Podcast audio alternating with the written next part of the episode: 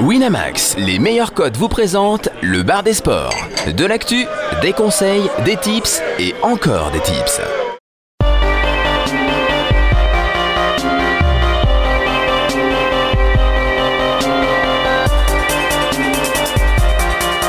Le bar des sports avec Chichi, Caddy, Jonas, Flo et Steven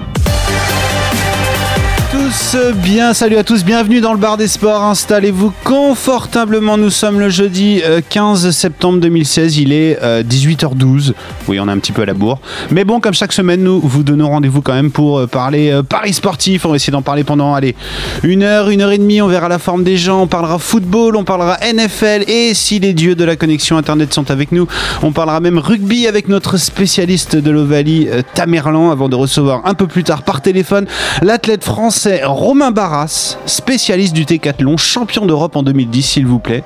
Sans oublier notre rubrique culture, le Kikadikoa, le jeu de la grosse cote. Bref, encore un gros programme qui nous attend.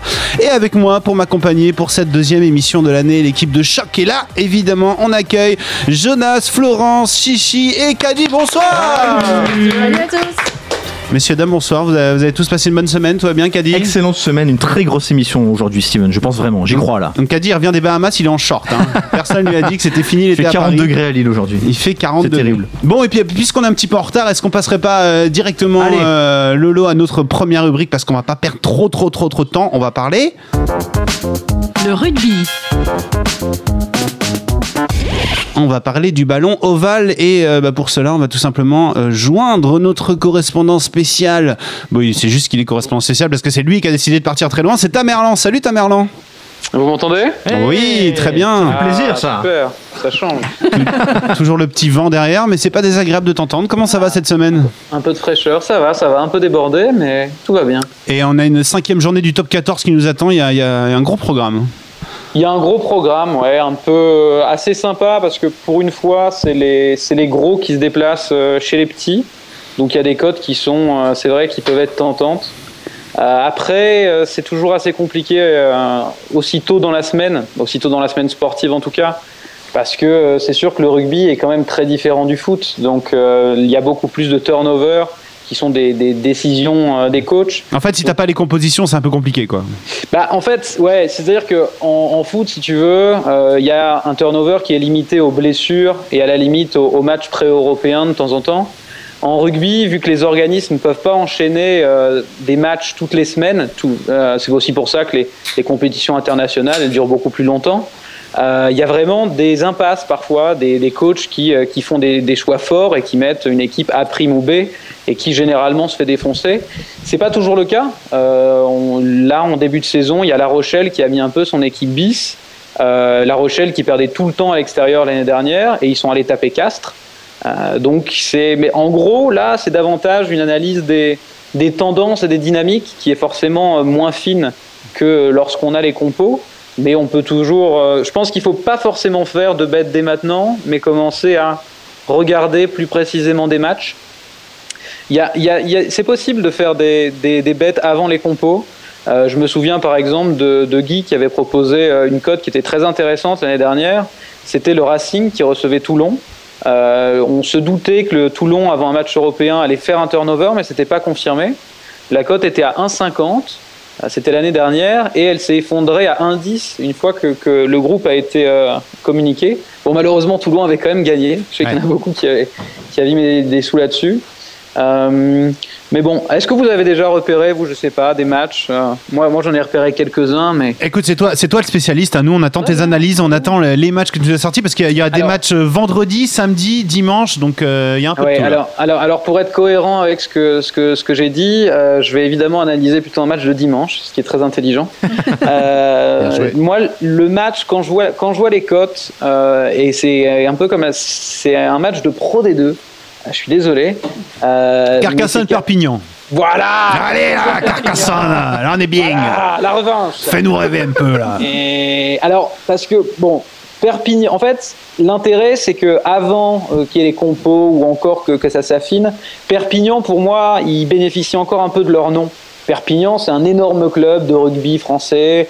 Euh, et moi, je les trouve, cette saison, la saison dernière déjà, ils étaient en deçà. Cette saison, moi, je les ai vus un peu jouer. Je les trouve vraiment pas dans le coup. Ils avaient gagné leur premier match d'ouverture contre Mont-de-Marsan, mais vraiment, en jouant vraiment mal. Euh, après, ils avaient perdu à Aurillac, qui est une belle équipe, et là, ils se sont fait taper à domicile par Dax.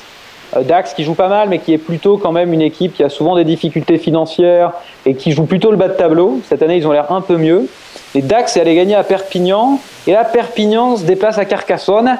Et, euh, et Carcassonne, bon alors ils ont un début qui est un peu en dents de scie. Euh, ils, ont, ils ont perdu leur premier match, ils sont fait une petite branlée, ils ont accroché un match nul à Colomiers, ce qui est beau. Et là, ils ont tapé Béziers, euh, ce qui était bien malheureux d'ailleurs. Euh, et moi, j'ai vu que sur Winamax, Winamax, la, Winamax. la, la cote de Carcassonne est à 1,45. Ouais, 1,45 pour Carcassonne et 1,45. 2,30 pour, pour Perpignan. Ouais, 2,30, bon, c'est complètement. dé- Enfin, déjà, on voit bien, le- il y, a- un problème. Enfin, euh, on va pas parier sur. euh, Là, le 1,45 me semble sympa. Ah, Euh, alors, il y a toujours un mais dans ces trucs-là. Euh, c'est que Perpi, euh, Perpignan réussit pas mal quand il joue contre Carcassonne. Les trois derniers matchs, que ce soit domicile extérieur, c'était quand même avantage de Perpignan. Mais moi, alors il faudra confirmer avec les compos. Euh, je vais pas faire du name dropping parce que ça parlera pas forcément quand je parle de Carcassonne. Euh, Perpi, il commence à avoir aussi des recrues qui arrivent. Ils ont Hachebes qui jouait, euh, qui jouait à, à Pau l'année dernière, qui vient de faire ses Hachebes débuts.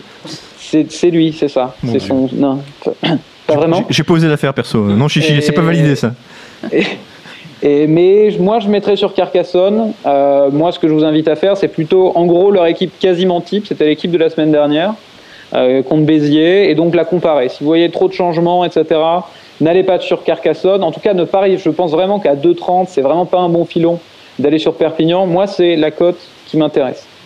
Euh, ensuite, pour parler un peu de, de top 14, parce qu'il y a quand même des rencontres qui sont, qui sont sympas, on voit des cotes assez hautes à domicile, euh, ce qui est toujours intéressant en rugby. Euh, alors, il y a un Lyon-Toulouse. Ouais, c'est ce que j'allais te dire. Il y a un Lyon-Toulouse Ouais. avec Lyon qui a 1,60. C'est ouais. comment ça? Bah, alors attention parce que Lyon, euh, Lyon c'est une équipe qui vient de Pro D2, euh, qui a qui avait un budget énorme et qui a explosé la Pro D2. Euh, mais c'est un peu une équipe euh, avec beaucoup, je vais pas dire de mercenaires, mais ça ressemble beaucoup aux Barbarians quoi. C'est une équipe avec, bah, là par contre vous les connaîtrez, il y a des Michalak, euh, il y a des euh, Nalaga, il y a des Menini, des Wolf. Ils ont pas mal de joueurs, mais ça fait un peu euh, euh, patchwork. On sait pas sûr au niveau encore du collectif, mais ils ont une belle équipe. Donc à voir vraiment euh, quelle équipe ils mettent. Euh, évidemment, s'il y a des Rudy Wolf, des Menini euh, devant, des Ivaldi au talon, ça peut commencer à être intéressant. Surtout que Toulouse, en fait, a, a, a du mal. Ils ont fait un bon début de saison. Moi, j'étais vraiment très impressionné euh, par leur premier match à domicile contre Montpellier, où ils avaient, euh, ils avaient, ils avaient vraiment dominé Montpellier dans l'intensité. Et là, on voit qu'ils commencent à avoir les mêmes problèmes que la saison dernière, c'est-à-dire des buteurs complètement absents. Euh, Marquez qui a été nul au Racing euh, et Bézi qui a encore eu du mal euh, contre Toulon. Il en a raté une en gros à 25 mètres, ce qui est, ce qui est vraiment pas de- un standing d'un- buteur international. Euh, donc peut-être regarder Lyon. Mais moi, ce qui m'intéresse un peu plus déjà, c'est Bayonne que j'ai vu à 3.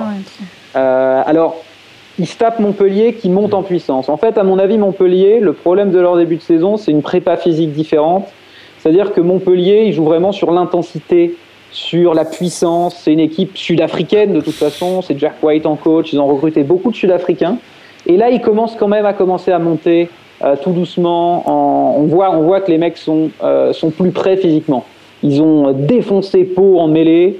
Euh, alors, ils ont perdu probablement leur joueur qui est vraiment celui avec la plus grande stature internationale, qui est Bismarck Duplessis, qui est un talon qui est pour moi vraiment top 3, euh, top 3 monde. Bayonne a fait tourner euh, pour aller jouer à, Bordeaux. Alors ça, je m'y attendais pas trop, un petit peu, mais bon, de toute façon, c'est un petit peu de tournée quand même.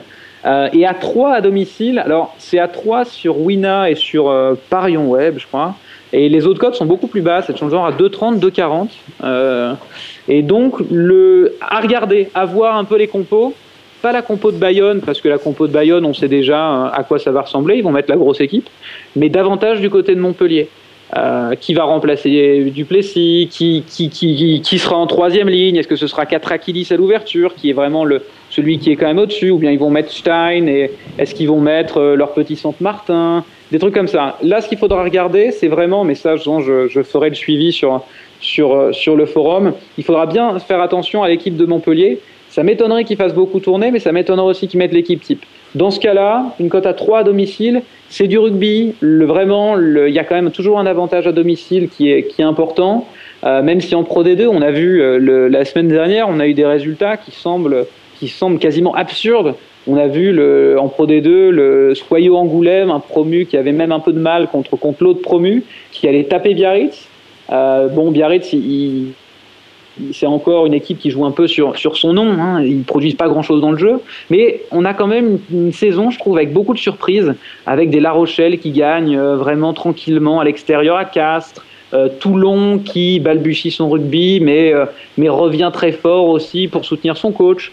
on, a, on a des surprises en ce début de saison. Donc je pense qu'il faut vraiment euh, on va dire, on dirait un peu resserrer sa reine, je crois, euh, peut-être moins se disperser et bien analyser avec les compos euh, les possibilités.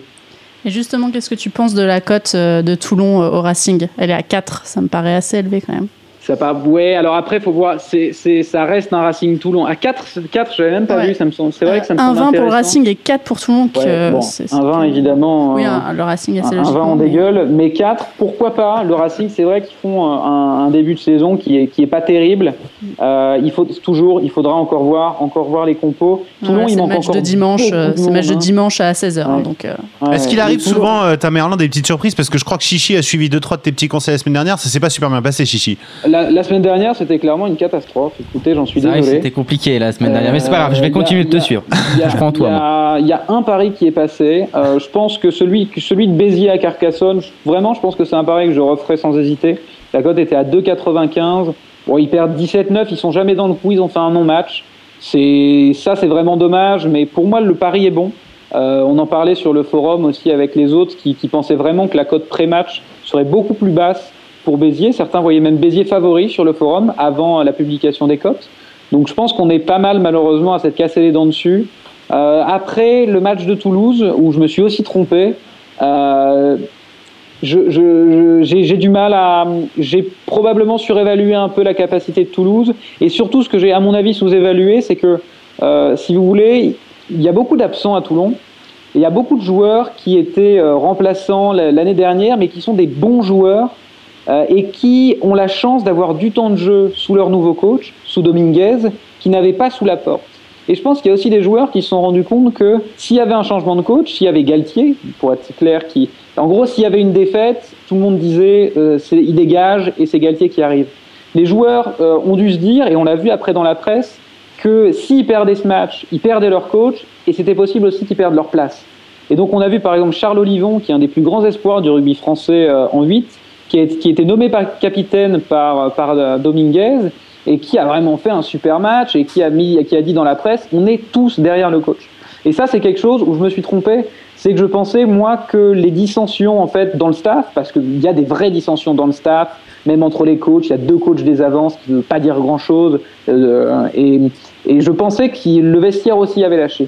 Il semble que le vestiaire n'ait pas lâché et c'est sûr que quand des joueurs de classe internationale comme euh, Nonou, etc., qui sortent les doigts, ça peut toujours faire la différence. Euh, donc, pourquoi pas Pourquoi pas Toulon? Attendons de voir quand même, mais je crains aussi que le Racing commence. Euh, alors, ils commencent aussi à avoir leurs recrues. Je crois qu'ils ne seront pas prêts.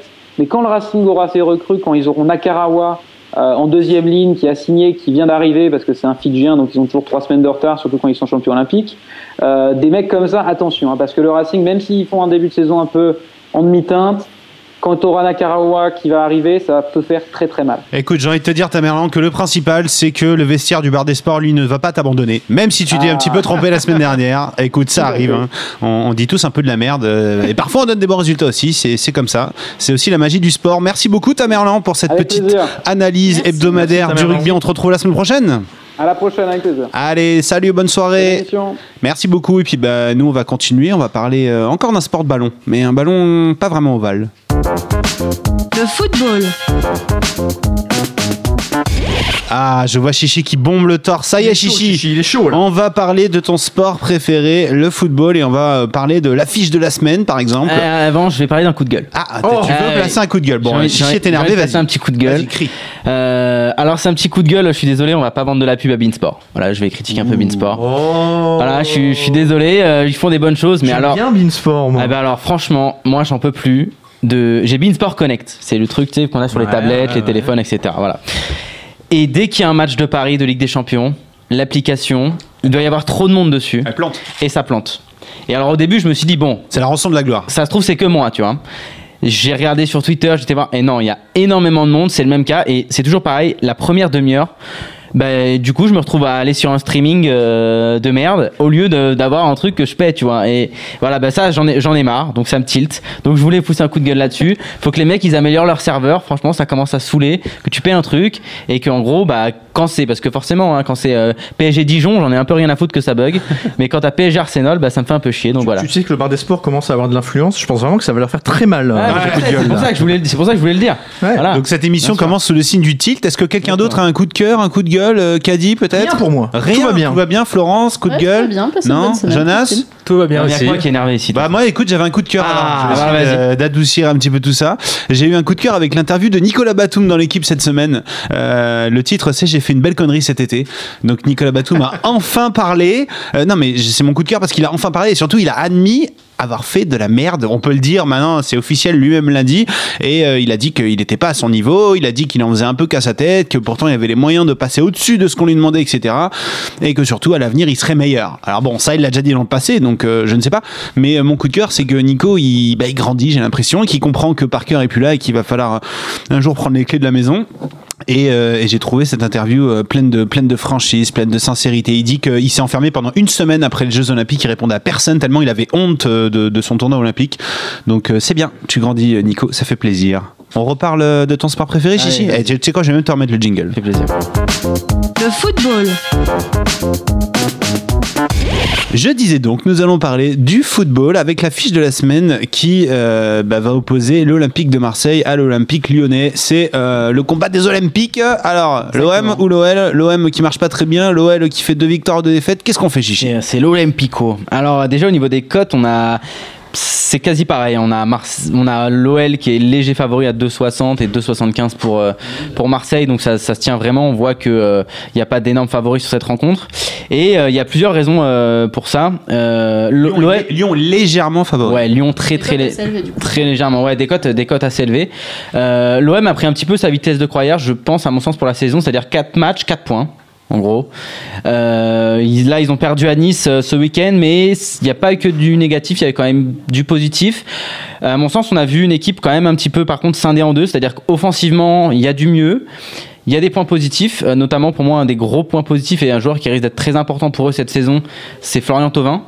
Euh, qui a eu du mal l'année dernière, qui était en manque de confiance, qui a été beaucoup critiqué. Là, on voit depuis le début de la saison, c'est euh, le meilleur joueur de, de Marseille pour moi. Il apporte beaucoup dans la construction et dans la finition. Bah, s'il plante, euh, il va prendre confiance et on sait que c'est bah, c'est très important pour ce genre de joueur d'avoir la confiance. Et lui, c'est pareil. Hein, S'il a pris un petit peu euh, de plomb dans la tête, ça peut que lui faire du bien parce qu'il était beaucoup critiqué. Donc ça pour moi c'est un joueur quand même assez important.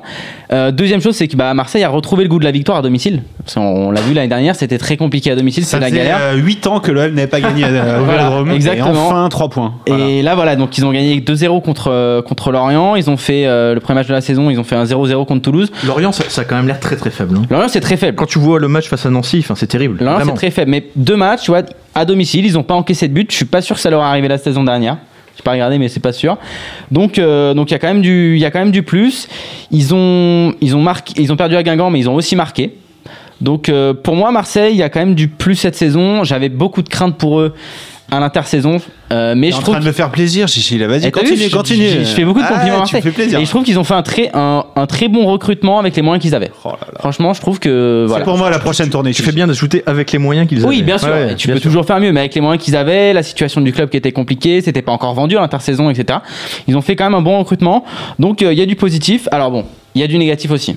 Ah. Défensivement, Oui, c'est sûr. euh, il y a des gros problèmes. Là, il y a le, le japonais, là, Sakai, là, je sais pas si vous avez vu contre Nice. Le mec, je l'ai pas vu. Transparent total. Il s'est fait déposer, trimballer par Dalbert, la Nice. Enfin, donc lui, vraiment, c'est catastrophique. Le petit Hiroki Sakai, lui, il est pas dans ta liste des Catastrophique. Je crois que dans l'équipe, il était noté à 1 ou à 2. Ah. Pour, pour donner dire un petit C'est rare quand même des notes aussi Ouais, sévères. je crois hein. qu'il était à 2 si je dis pas bêtises. Enfin vraiment, il était, il était catastrophique. Donc défensivement, il y a quand même du boulot. Et euh, pour parler un peu Lyon, pour rendre les, les- les- un petit peu de, un petit peu encore de beau moqueur en Marseillais, déjà c'est pas mal. Je pense qu'ils prennent Lyon au meilleur moment de la, de la saison pour le moment. C'est-à-dire quand ils sont pas au top, quoi. Quand ils ont beaucoup de blessés déjà. Ouais. Ils ont beaucoup de blessés. Ils ont un match en semaine. Alors ok, ils ont gagné contre Zagreb Ouais, ça 3-0. laisse forcément, euh, Mais ils des ont, traces, voilà, hein. ça laisse forcément les traces. Surtout que mentalement, là, ils étaient sur deux défaites euh, consécutives en championnat. Forcément, là, au niveau de la tête, gagner contre Zagreb, ça fait du bien. Mais justement, est-ce qu'il va pas y avoir une décompression? Parce que l'objectif, c'est la Ligue des Champions, on le sait, niveau euh, financier, ils sont obligés de passer euh, quand même d'essayer de passer les poules Lyon. Euh, sinon ça risque d'être assez critique à ce niveau là donc je pense qu'il peut y avoir une décompression. Au niveau des blessés c'est pas n'importe qui. Il y a la casette déjà qui est blessé donc quand même le meilleur buteur du club euh, on a Gonalon qui a été touché à la tête contre Zagreb, on n'est pas sûr qu'il qu'il joue. Euh, on a Jallet, Fekir, Grenier, enfin bref, il y a on est, du on monde. est sûr que la casette est blessée, alors. Donc La Gazette jouera pas ce week-end, ça c'est sûr à 100%. Alors surtout, ne prenez pas buteur au cours du match euh, Alexandre Lacazette à 2. la, la, la- la joue pas. normalement, il, joue pas. euh, en tout cas, il était indispo trois semaines. Donc. Normalement, s'il joue pas, c'est remboursé. euh, oui, c'est remboursé s'il joue Ah, pas. mais évitons de le jouer s'il joue pas. Oui, non. Mais euh, donc voilà. En plus, si on compare un niveau défensif, euh, c'est la troisième pire défense de Ligue 1 cette saison, avec 7 buts encaissés. euh, derrière Lorient, on en parlait tout à l'heure, et derrière Lille. Donc euh, même défensivement, il y, a, des lacunes à Lyon, donc à mon sens c'est le bon moment de les prendre. Il y a Valbuena qui devrait être de retour, parce qu'il n'a pas joué là cette semaine avec des champions. Il devrait être de retour là, mais bon, il sera pas à 100%. Donc je pense que c'est le bon moment pour Marseille de, les prendre, et bah, moi je pense que... euh, ça peut se tenter, un petit, un petit 1 ou même un, un, un N qui peut être intéressant sur ce match quand même. Donc Marseille 2,75, match nul 3,35, c'est ta prévision? Ouais, moi je pense que le, le petit euh, Marseille ne perd pas et pas mal quoi sur ce, sur ce match. Il a combien le Marseille ne perd pas? Fais-nous rêver. Euh, alors là je l'ai, je l'ai pas, mais si tu combines les deux, ça va te donner quelque chose comme un 60 à peu près dans ces eaux-là. Ouais, un truc comme ça. Je pense. Donc euh, c'est pas, c'est pas trop mal. Sinon Marseille en sec, je pense que c'est le moment de, c'est le moment de les prendre quoi. Je les prendrai pas hein, personnellement, hein, vous savez très bien, mais euh, ça peut être le, moment de les prendre. Je sais pas, Cadis, t'as un petit.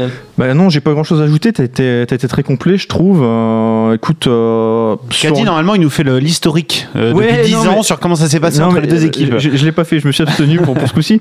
Non, mais je pense que au niveau de la, de la hiérarchie sur l'ensemble de la saison, je pense que Lyon, on sera tous d'accord, est quand même intrinsèquement supérieur à, à l'OM. Je pense que la troisième place tend les bras cette saison à Lyon. Vraiment, j'y crois vraiment. hein. Marseille. euh, Toi, t'es quel- persuadé que Monaco fait deuxième, c'est ça que tu veux dire? Ou premier? Euh, moi, écoute, Monaco, j'en j'en ai parlé pendant dans la dernière émission de la saison dernière. Moi, je voyais vraiment Monaco très haut. Je les voyais directement en principal concurrent du PSG. Donc, euh, je vais pas changer d'opinion après ce, superbe début de saison. Simplement, euh, bon, Marseille, euh, voilà, je les vois dans le ventre mou. Est-ce que sur un match comme celui-là, ils peuvent s'imposer? Moi, j'ai j'ai envie de suivre un peu Vérémy qui dit la même chose que toi. D'ailleurs, il dit un N. Il, il évoque les blessés lyonnais. Il dit aussi que ce match, c'est une affiche et que pour Marseille, enfin, c'est une affiche qui est limite beaucoup plus importante pour Marseille, qui va tenter de jouer sa saison sur ces gros matchs-là, on sait que, que pour Lyon, qui en aura beaucoup d'autres On finalement. sait que Marseille, même l'année dernière, on l'a vu même dans la difficulté, quand il y a des grosses rencontres comme le Classico contre Paris ou quoi, ils sont quand même assez présents. euh, Et à l'inverse, on a vu que Lyon était capable d'avoir des trous d'air, euh, où à Dijon, c'était c'était catastrophique, quoi. Voilà. Donc, Florence, un avis sur ce Olympique de Marseille, Olympique de Lyon Ah ben, je sais pas trop, je t'avouerai que j'ai plus Habituel. suivi le foot anglais et le foot italien que le foot français cette semaine. Ah, donc euh, t'as je- pas d'avis tu... Je me dispenserai de parler de ça. Mais bon, effectivement, les blessés, la liste des blessés fait quand même euh, Pas envie de- très envie Ah, pour niveau, niveau, niveau foot italien, on a Balotelli qui a planté deux buts sur sa, sur sa première euh, la semaine dernière. Hein, donc euh, bravo euh, Mario. Jonas, Marseille-Lyon. À la base, j'étais vraiment fan euh, du 1N. En tout cas, j'avais envie d'aller dessus. Maintenant, depuis le match de Ligue des Champions euh, de Lyon, où ils ont prouvé qu'ils étaient capables de bien jouer même euh, sans leurs euh, meilleurs joueurs, je me demande si ça vaut pas le coup carrément de mettre le N en sec. Alors le Ouais, alors après, il y a- c'était Zagreb en face, quoi. Franchement, Zagreb, c'est très très faible, quoi. Ça, il y a vraiment rien. Euh, et, euh, et je pense On que. parle, quand euh, même, mais- on parle- quand même d'une équipe qui l'an dernier perdait contre la Gantoise. Non, mais ça te, pour resituer le truc, hein. Non, bien sûr, mais là, je pense que justement, je pense qu'à mon avis, là, Olas, il leur a soufflé un savon, il leur a dit, euh, les gars, la Ligue des Champions, euh, on en a besoin, et, et vraiment, cette année, justement, parce que l'année dernière, il y a eu des routes, financièrement, ils sont à l'équilibre, mais c'est pas fou, ils ont vraiment besoin de ça.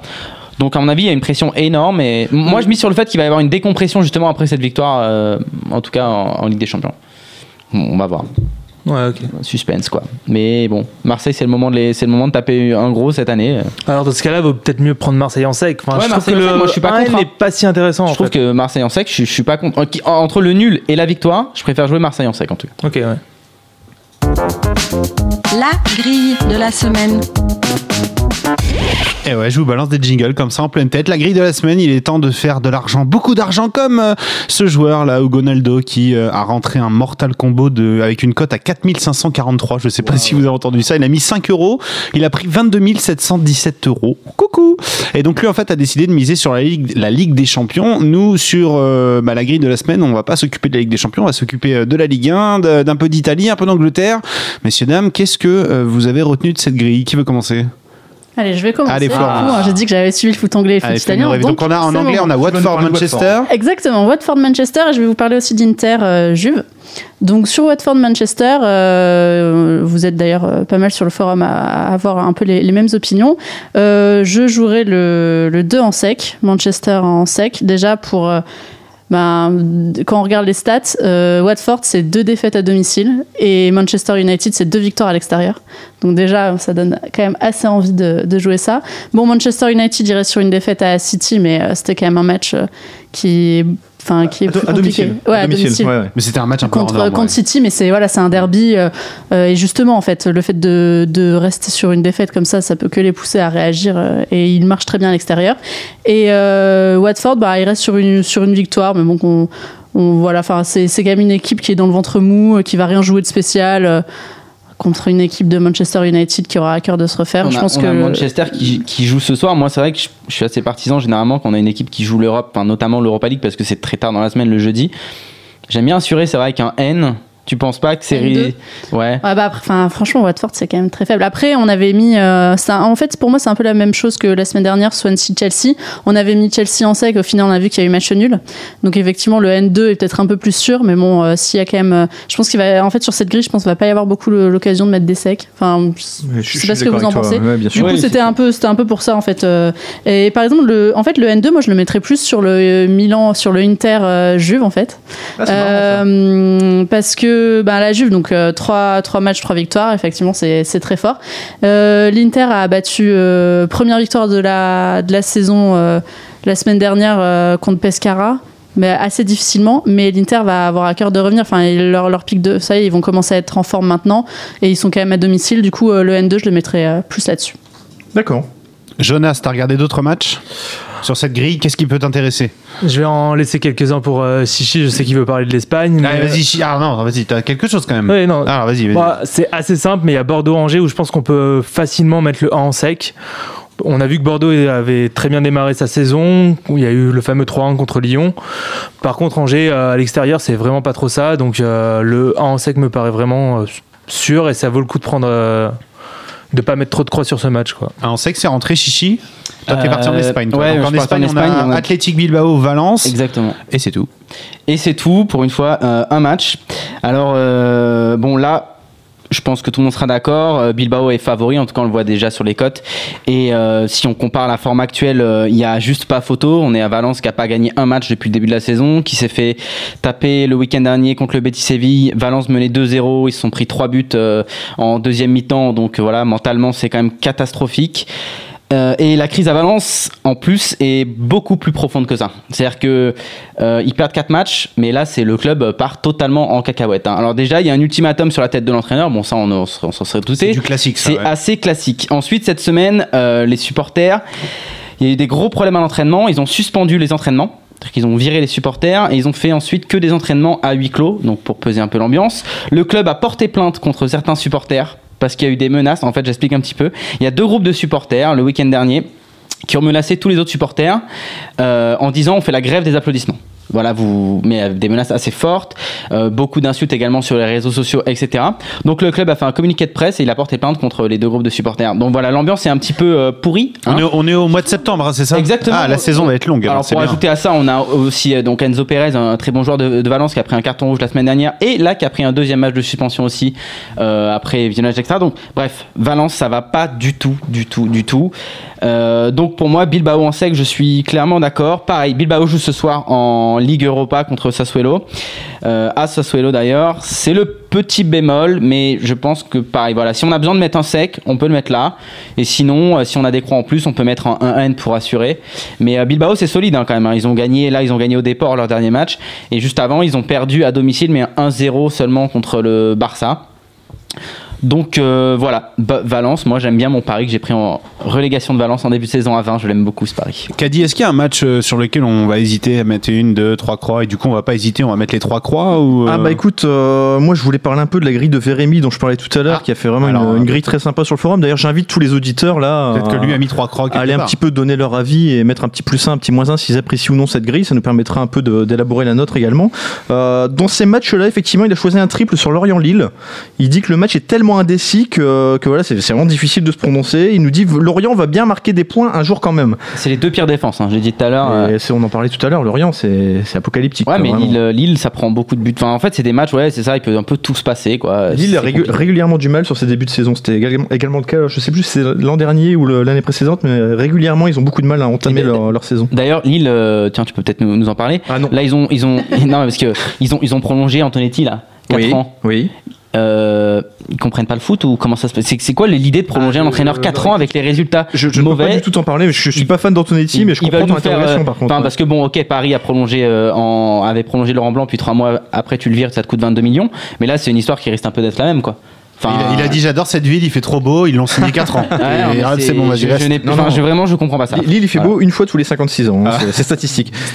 Un, un autre triple euh, de Vérémy, c'est le Dijon-Metz. Il nous dit pas grand-chose à Dijon malgré l'éclaircie du match contre Lyon. Et Metz, de l'autre côté, ne va pas continuer longtemps à marcher sur l'eau. Un bon triple pour ne pas prendre de risques. Voilà, moi Ah ça ouais. me parle, moi. clairement. J'aime bien les triples. J'en mettrais bien 12. Les deux triples qu'il a mis, c'est des trucs sur lesquels j'ai envie de mettre du N2 en fait. Et j'ai l'impression qu'il assure en mettant la victoire à domicile, mais euh, clairement, je vois pas Lorient euh, vraiment. euh, Ah bah, Lorient, euh, là, tels qu'ils sont partis, on les voit faire 3, l'année dernière, tu vois. On les voit pas gagner un match, quoi. donc voilà. Et, Dijon, certes, euh, il y a eu le match contre Lyon, mais à côté de ça, c'est pas glorieux non plus Non, euh, non, ce qu'ils non. font. Non, non, bien sûr. Non, non, je suis assez d'accord, voilà. Je pense qu'on a fait le tour. euh, On a fait le tour de, Ouais, ouais, de cette grille, là, tout simplement Chichi, tu voulais ajouter quelque chose Euh, non. Il y a le Montpellier-Nice, c'est vrai que là on y- il a mis un N sur Montpellier-Nice. Je pense que ça, ça joue aussi sur le fait que, que Nice joue euh, ce soir en, en Ligue Europa, c'est toujours le, le C'est même, ce qu'il pro- dit, le oui, même problème. L'enchaînement des matchs, ouais. Voilà, donc il y a beaucoup d'enchaînement des matchs. Euh, plutôt ok, mais c'est vrai que Nice, moi cette année, j'ai Ouais, pas mal de confiance dans cette équipe. Ouais, j'ai mis euh, du N2 moi. ouais. C'est c'est le seul match un petit peu où j'ai des petits doutes, mais sinon pour le reste, je suis plutôt, euh, plutôt d'accord avec cette grille.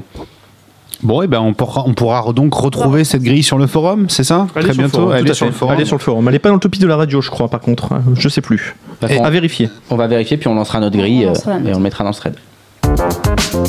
Les sports US. Et pour ton grand bonheur, cette semaine, je n'ai absolument rien préparé sur la deuxième journée de la NFL. Comme ça, je te laisse en parler tout seul, Caddy. Non, bah, écoute, pour tout te dire, j'avais pas prévu de, de reparler NFL euh, cette semaine. Au départ, attention. Au ah oui, au départ. départ. Ce qui, ce qui m'a convaincu, c'est que j'étais apocalyptique euh, vraiment sur le foot euh, la semaine dernière, avec notamment Mönchengladbach. Je, je remercie Chichi de pas s'être moqué de moi en direct dans l'émission.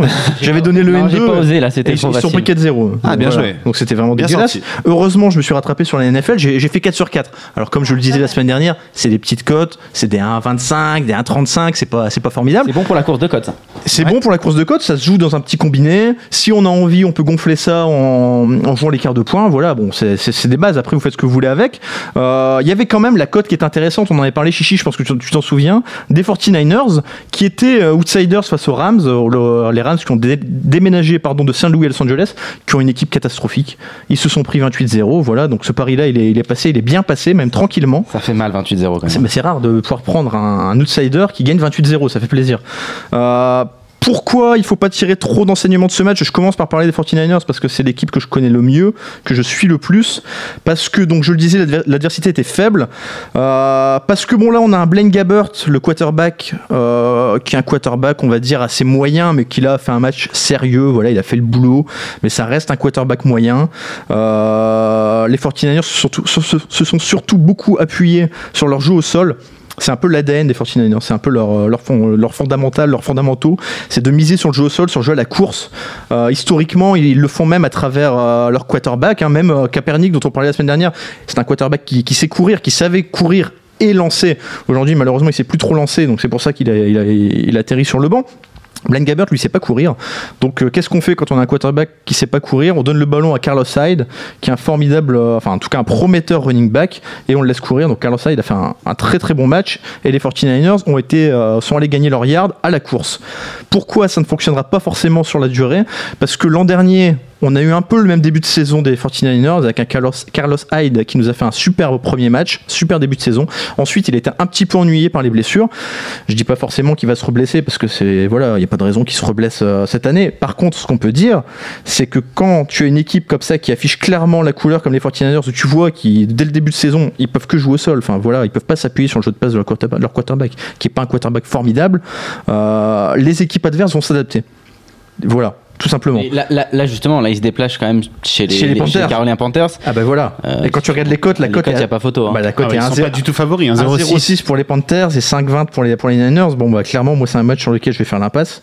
Ça valait bien le coup de parler Voilà, on des fait 49ers. l'impasse. pour arrêter. On fait- l'impasse totale, il n'y a même pas, il y a même Il y pas a genre euh, un gamble à prendre la grosse cote. Ah, mais j'attendais de voir où il voulait en venir avec les Niners. Ah, moi, je là, me suis dit, il y a une cote à 49ers, 5. mais- Non, non, Ah, c'était juste pour dire que, les- que les- c'est juste pour dire que les 49ers ont, ont- comment dire, ont rendu le seul euh, clean sheet de, de la semaine dernière Hmm. et qu'il faut pas pour autant s'enflammer. Ça reste une équipe qui restera, voilà, qui va faire ses, Qui fera ses- des coups, ses mais c'est pas 5 très 6 régulier. victoires à mon avis sur l'ensemble de la saison, mais qui sera pas en playoff. Voilà. Euh, ce qu'on avait également dit, c'est que les codes des, des bookmakers étaient un petit peu bizarres au niveau des équipes qui avaient perdu leur quarterback. Moi, j'ai tendance à penser que les, que les bookmakers surestiment l'importance du quarterback dans une équipe. Évidemment, c'est la pièce maîtresse, tout le monde le sait. Euh, mais quand tu regardes un petit peu les résultats de la semaine dernière, tu vois que les, les écarts de cote n'étaient pas forcément justifiés. Euh, les Patriots se sont bien débrouillés. Le match de Denver, dont on avait parlé également euh, contre les Panthers, voilà, Denver a fait un très beau match. Donc, euh, donc voilà, c'est pas aussi crucial. Pour cette semaine, J'y viens quand même. On, on va quand même, euh, on va quand même choisir quelques petits matchs pour cette semaine. Alors moi, j'ai retenu encore une fois des petites cotes, hein, des petites cotes en vrac. Voilà, vous en combinez. Euh, je les ai triées par degré de confiance. Si vous avez envie, euh, voilà, si c'est, si ça vous botte, vous pouvez aller plus loin et jouer l'écart de, l'écart de points. Personnellement, j'ai pas trop tendance à le faire sur la NFL. Ça me paraît assez hasardeux, Non, mais si vraiment, sauf. plein de petites cotes, mais voilà, mais fin. Alors on, commence avec les Cardinals, avec les, les Arizona Cardinals qui sont à 1,27 contre les Tampa Bay Buccaneers. Ça fait pas rêver, mais ça me paraît vraiment. euh, voilà, je je vais pas dire que c'est une affaire classée parce que c'est jamais une affaire classée. Ça me paraît vraiment sûr. Moi personnellement, je préfère, je préfère prendre ce 1,27 là par exemple qu'un 1,27 sur un match du Barça ou du Real. Voilà. D'ailleurs, on a vu que le, le Barça c'était contre Alaves, c'était pas. a- hein. Oui, bon, ils ont quand même gagné 7-0 contre le Celtic. oui, hein. oui, oui. Mais, mais Ah, bon. mais euh, Contre Alaves, c'était le bon. On va pas, on va pas reparler, mais, mais c'était voilà. le bon moment Ça- pour. euh, Voilà, ça, ça peut arriver. Là, euh, là, je les vois très bien, les Cardinals. Alors, ils ont, ils ont perdu deux points contre les Patriots en ouverture, notamment à cause d'une très mauvaise entame de match. Ils sont pris un 10-0 sur le premier carton. C'est une équipe qui est très solide, hein, qui en début de saison, là, avant les premiers matchs, faisait partie des favoris et fait toujours partie des favoris pour le titre. Ça me paraît inimaginable euh, de les voir se, se lourder deux fois à domicile, surtout contre une équipe contre, comme Tampa Bay, qui est, voilà, c'est pas des foudres de guerre. C'est une équipe Je connais même pas Tampa Bay. non, non, non, non, bah Ah, voilà, personne connaît Tampa Bay. C'est une équipe qui est, qui est vraiment à leur portée. Deuxième match, euh, les Oakland Riders qui sont à 1,38, c'est un peu plus intéressant. À 1,38 contre les Atlanta Falcons. Les Riders font partie des équipes qui ont vécu une très belle intersaison. On en parlait un peu la semaine dernière. Les, les cycles sur la durée, là, c'est une équipe qui, dans pour moi, est dans un cycle ascendant. Euh, ils viennent de décrocher une victoire étriquée mais prometteuse chez les Saints. Je pense qu'à domicile, à 1,38 contre les Falcons. Voilà, ça, ça, se prend bien pour moi. Euh, J'ai derrière les Detroit Lions qui sont à 1,32 contre les Titans du Tennessee. Alors, les Lions, les c'est un peu particulier. Euh, ils viennent d'aller battre les Colts. Tandis que les Titans de leur côté s'inclinaient à domicile contre les Vikings. Donc ça, ça donne une petite idée du début de saison qui est quand même à- beaucoup plus à l'avantage des Lions. Détroit, c'est les Détroit Lions. Donc c'est une équipe qui est un peu, pour moi, sous-évaluée par rapport à ses résultats de la saison dernière. Mais quand on y regarde de plus près, ils avaient commencé leur saison l'an dernier par 7 défaites pour une victoire. Ils ont changé leur coordinateur, j'ai du mal avec celui-là, offensif, euh, en cours de saison. Et derrière, 6 victoires, 2 défaites. Donc voilà, c'est une équipe qui maintenant est sur une dynamique totalement différente du début de saison dernière, qui a une, attaque prometteuse. Et voilà, contre les Titans du Tennessee, qui sont pas non plus des foudres de guerre. Voilà, un 32, je pense que ça se prend tranquillement. Et le petit dernier, alors celui-là, je l'aime bien, parce que là, ça va être un match vraiment spectaculaire. Si vous pouvez le voir, c'est celui-là qu'il faut regarder, je pense. Les Giants de New York, qui sont à 1,38 contre les Saints de la Nouvelle-Orléans. Pourquoi ça me plaît bien? Parce que c'est deux équipes qui marquent beaucoup et qui encaissent beaucoup. L'an dernier, ce match, 52-49, un truc qui n'arrive jamais. C'est vraiment des équipes très spectaculaires. Euh, les Giants sont allés gagner chez les Cowboys d'un petit point, donc c'est vraiment une victoire. euh, vraiment très prometteuse parce que voilà, on va pas gagner chez les Cowboys comme ça en claquant des doigts. Là, les Saints, c'est une équipe largement à leur portée.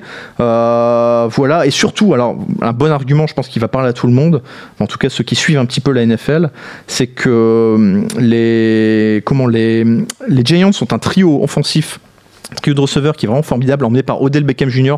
Vous avez tous vu, j'imagine, franchement, sans connaître son nom, des vidéos de, de- des réceptions de ce gars qui sont tout le temps ultra spectaculaires. C'est vraiment un garçon qui est, magnifique à, regarder jouer. Euh, et là, en face de lui, eh ben, le, le meilleur cornerback des Saints, qui est également un des meilleurs cornerbacks de la division, qui s'appelle Delvin Bro. Il s'est blessé en première journée. Et ça va laisser une ligne de cornerbacks en face qui sont vraiment très peu expérimentés, qui sont les petits jeunes qui débutent. Je pense vraiment qu'ils peuvent prendre très cher face à cette, ligne offensive, des, cette ligne de receveurs des, des, des- des Giants. Donc la cote est à 1,38, mais, mais voilà, euh, je pense qu'on peut sans problème aller la gonfler, celle-là, parce que j'y crois vraiment, en prenant le 5 points d'écart qui est à 1,70, le 8 points d'écart qui est à 2,05. Moi, je vais même aller plus loin pour ma grosse cote euh, finale, mais j'en parlerai tout à l'heure. Donc, si je résume et qu'on écoute les conseils de Caddy pour la NFL de cette semaine, on va prendre les Arizona Cardinals, les Oakland Raiders, les Detroit Lions, les New York Giants. On combine tout ça et on a une cote totale de 3,19. J'espère, j'espère que ça peut passer. J'ai j'ai besoin de ça pour reprendre confiance. 3,19, bah écoute, euh, on suivra ça. hein. Du coup, je vais, je vais peut-être te suivre. Allez, on va voir. et- Tu fais un 8 sur 8 sur les deux semaines. Ça serait tellement beau. Ah oui, parce que t'as déjà tout, tout Ah, j'ai rentré. j'ai fait un euh, 4 sur 4 la semaine dernière. 4 sur 4 la semaine dernière. Ok. Ouais. Allez. Bon, bah écoute, il y en a un qui parle. On va voir s'il va être aussi bon dans son sport. Le tennis. Mon cher Jonas, nous allons euh, changer de balle. On va prendre une toute petite balle cette fois-ci. Euh, on va partir. euh, c'est quoi C'est la. C'est la Coupe Davis. La Coupe Davis en ce moment, donc il y a deux matchs, France-Croatie d'un côté, Grande-Bretagne-Argentine de l'autre. On t'écoute. Ouais, alors je vais surtout vous parler de la France. Hein. Bah, bien est- sûr, on est c'est bien obligé. Euh, donc on, malheureusement, on a perdu mon fils qui est hum, apparemment ne va pas très bien. Donc peut-être que Son gars aussi, c'est terrible, non? Oui, Tsonga, Les mais ouais. on le savait ouais. depuis longtemps. Mon fils ça a été annoncé euh, hier ou avant-hier, il me semble. C'est récent, ouais. Du coup, on, est, on passe de légèrement favori à légèrement outsider, mais globalement, c'est assez équilibré. Ça se voit même sur les côtes, il me semble. Je crois que c'était un 80, un 80 euh, il n'y a pas si longtemps encore. Bah, Noah joue, Noah dit on est outsider, on est légèrement outsider. ouais, ça c'est pour s'enlever la pression. il est dans sa posture exactement, mais Classical que tu connais bien, lui, euh, je sais qu'il a misé sur une qualification de la France. Ouais, je, je pense qu'on. En termes de joueurs, on est devant. Si ça se passait en France, on serait favori, il n'y aurait pas de doute là-dessus. Maintenant, ça se passe en Croatie, on sait qu'ils ont un public très chaud, que ça les galvanise souvent. Et on a une équipe croate qui est pas du tout mauvaise, notamment euh, ils ont un vrai leader qui est Marin Silic, qui a, hum, qui a su gagner des points à la fois en simple et en double euh, dans les matchs euh, précédents, notamment face aux États-Unis, alors que en double c'était les frères euh, Brian en face. Donc Silic, c'est un gros gros client, surtout pour Lucas Pouille qui débute en Coupe Davis. Enfin non, il débute pas. Il avait joué son premier match au, tour précédent, mais c'était euh, la République tchèque euh, sans Berdic et sans Stepanek en simple. Donc euh, c'était relativement. C'est vrai que euh, encore. On, on était bien lotis quand même. On- je crois qu'il y a eu deux grandes rencontres Ouais, où il n'y a, pas eu le numéro 1 en face, donc on va pas trop se plaindre des blessures et des absences parce que bon voilà, Ouais, on a un ça, peu bénéficié jusque-là. quoi. Clairement, pour une fois, Noah est vraiment testé. Là, on voilà. va voir ce qu'il peut faire avec cette équipe. Donc euh, pour Silic, je vois vraiment Silic gagner. Maintenant, sa cote c'est 1,20. C'est pas forcément euh, passionnant. À la rigueur, je préférerais limite le prendre euh, Silic 3-0. T'aimes bien les scores exacts en tennis. hein Ouais. Ouais, ouais. Ça t'a bien réussi la semaine dernière d'ailleurs. On l'a pas dit, mais c'est passé. Sur hein. un, de- sur un Sur un des deux. Ah bah oui, mais, Mais c'est- ça reste voilà. rentable. Silic c'est quand même 3-0, c'est 1,92. Hein. Ouais, voilà. quand même Alors, plus c'est- intéressant. La cote est pas super, mais ce que j'ai envie de faire presque, c'est mettre Lucas Pouille en simple, en simple à 4-10 et Silic 3-0. Tu prends une sécurité, quoi. Enfin, t'as l'impression Voilà. que c'est une sécurité. ouais. D'accord. Bon, ça laisse euh, quand même deux possibilités Ouais, bien sûr, euh, bien sûr. qui sont pas couvertes, mais c'est à peu près jouable. Mais il y a un truc qu'il faut pas oublier, c'est que Silic, euh, il a quand même 7 titres en indoor. Je pense qu'en indoor, c'est vraiment un des meilleurs joueurs de la planète, alors que Pouille, pour l'instant, il a rien prouvé sur cette, euh, Bien sûr. sur une surface indoor. Donc euh, vraiment, j'a- j'attends pas forcément. Enfin, je, je suis fan de Lucas Pouille, tout le monde le sait, mais j'attends pas forcément euh, un gros match de sa part ici, ou du moins j'attends un gros match de Silic qui qui voudra faire le taf et montrer que qu'il est là. Surtout que son match sera après celui de Gasquet Koric. Ouais. Et là, par contre, je vois vraiment Gasquet gagner. Koric, euh, certes, c'est une des stars les plus prometteuses euh, du circuit. Maintenant, en Grand Chelem, il n'a pas encore prouvé grand-chose. C'est des matchs en 5-7, comme en Coupe Davis. Donc, on voit qu'il a peut-être pas encore le physique adéquat pour, euh, pour tenir euh, les matchs en 5-7. C'est vrai que c'est un facteur important ça. Ouais. Et il a fait deux finales cette saison à, Alors je crois que c'est à Chennai et j'ai oublié la deuxième, mais je sais qu'il a perdu les deux. Donc peut-être que sur les moments importants, sur les, gros matchs, il, se met trop de pression. Ça peut aussi jouer.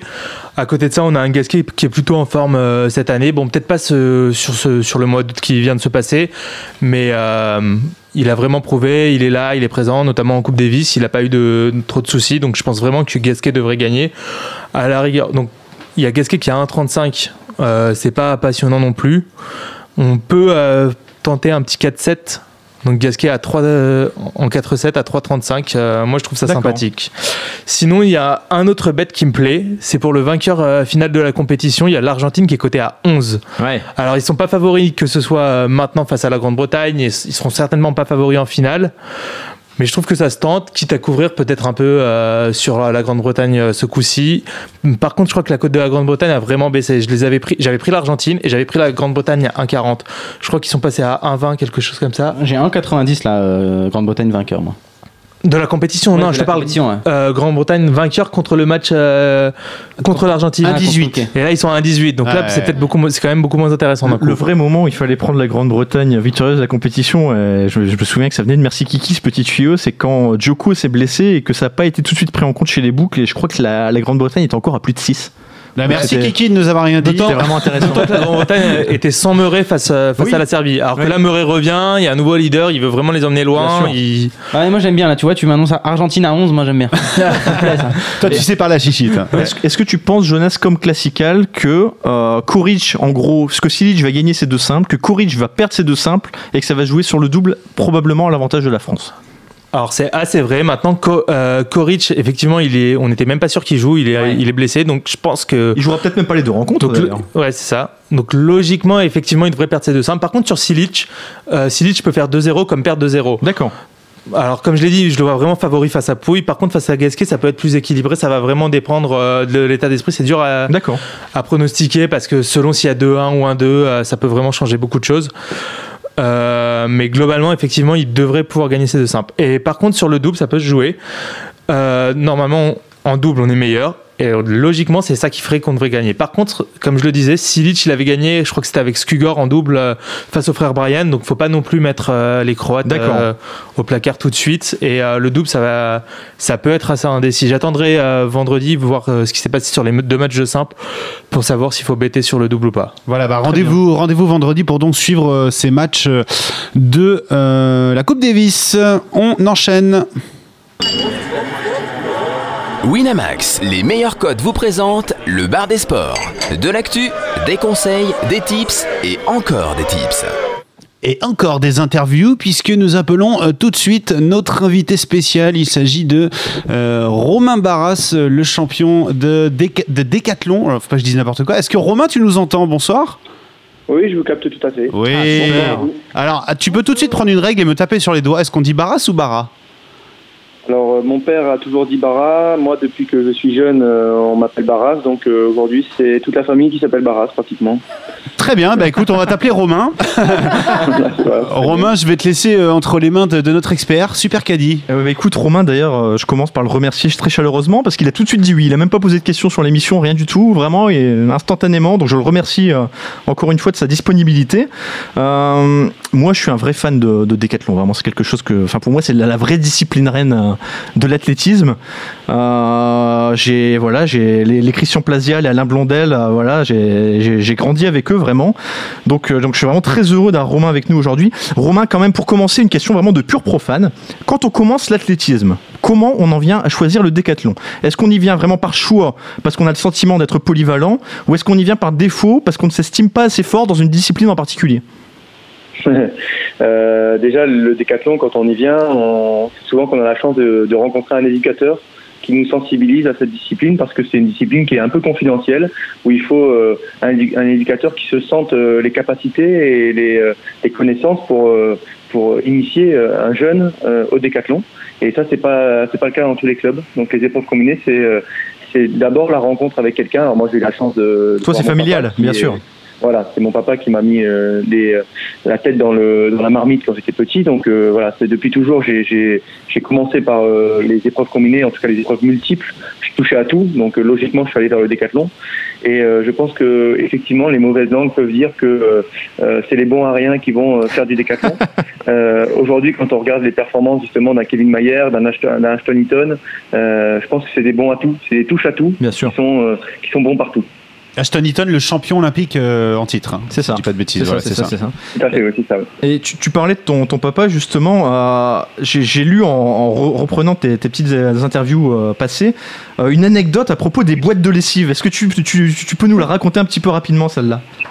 Bah, souvent, la, la question, c'est de savoir quand, comment et quand j'ai commencé. Mais oui, voilà, bien sûr. Et voilà, donc euh, en fait, euh, moi j'ai commencé très tôt. Euh, Mon papa était professeur de PS, euh, entraîneur d'athlétisme, et il m'a fait faire euh, très tôt de l'athlé. Et notamment quand j'avais, euh, euh, je commençais à peine à marcher, à courir, euh, j'avais 2-3 ans, et il mettait des boîtes de lessive euh, Homo, euh, pour pas faire, pour pas citer de marque, mais elle n'existe plus. Celle-là, on avait des petits kikis là dedans avant, euh, dans les dans le couloir, et je faisais dans des courses de haie euh, Ouais, c'est magnifique, ça. dans le couloir de la maison. Voilà, j'avais 2-3 ans. Et c'était chro- et c'était chronométré, il me semble. hein.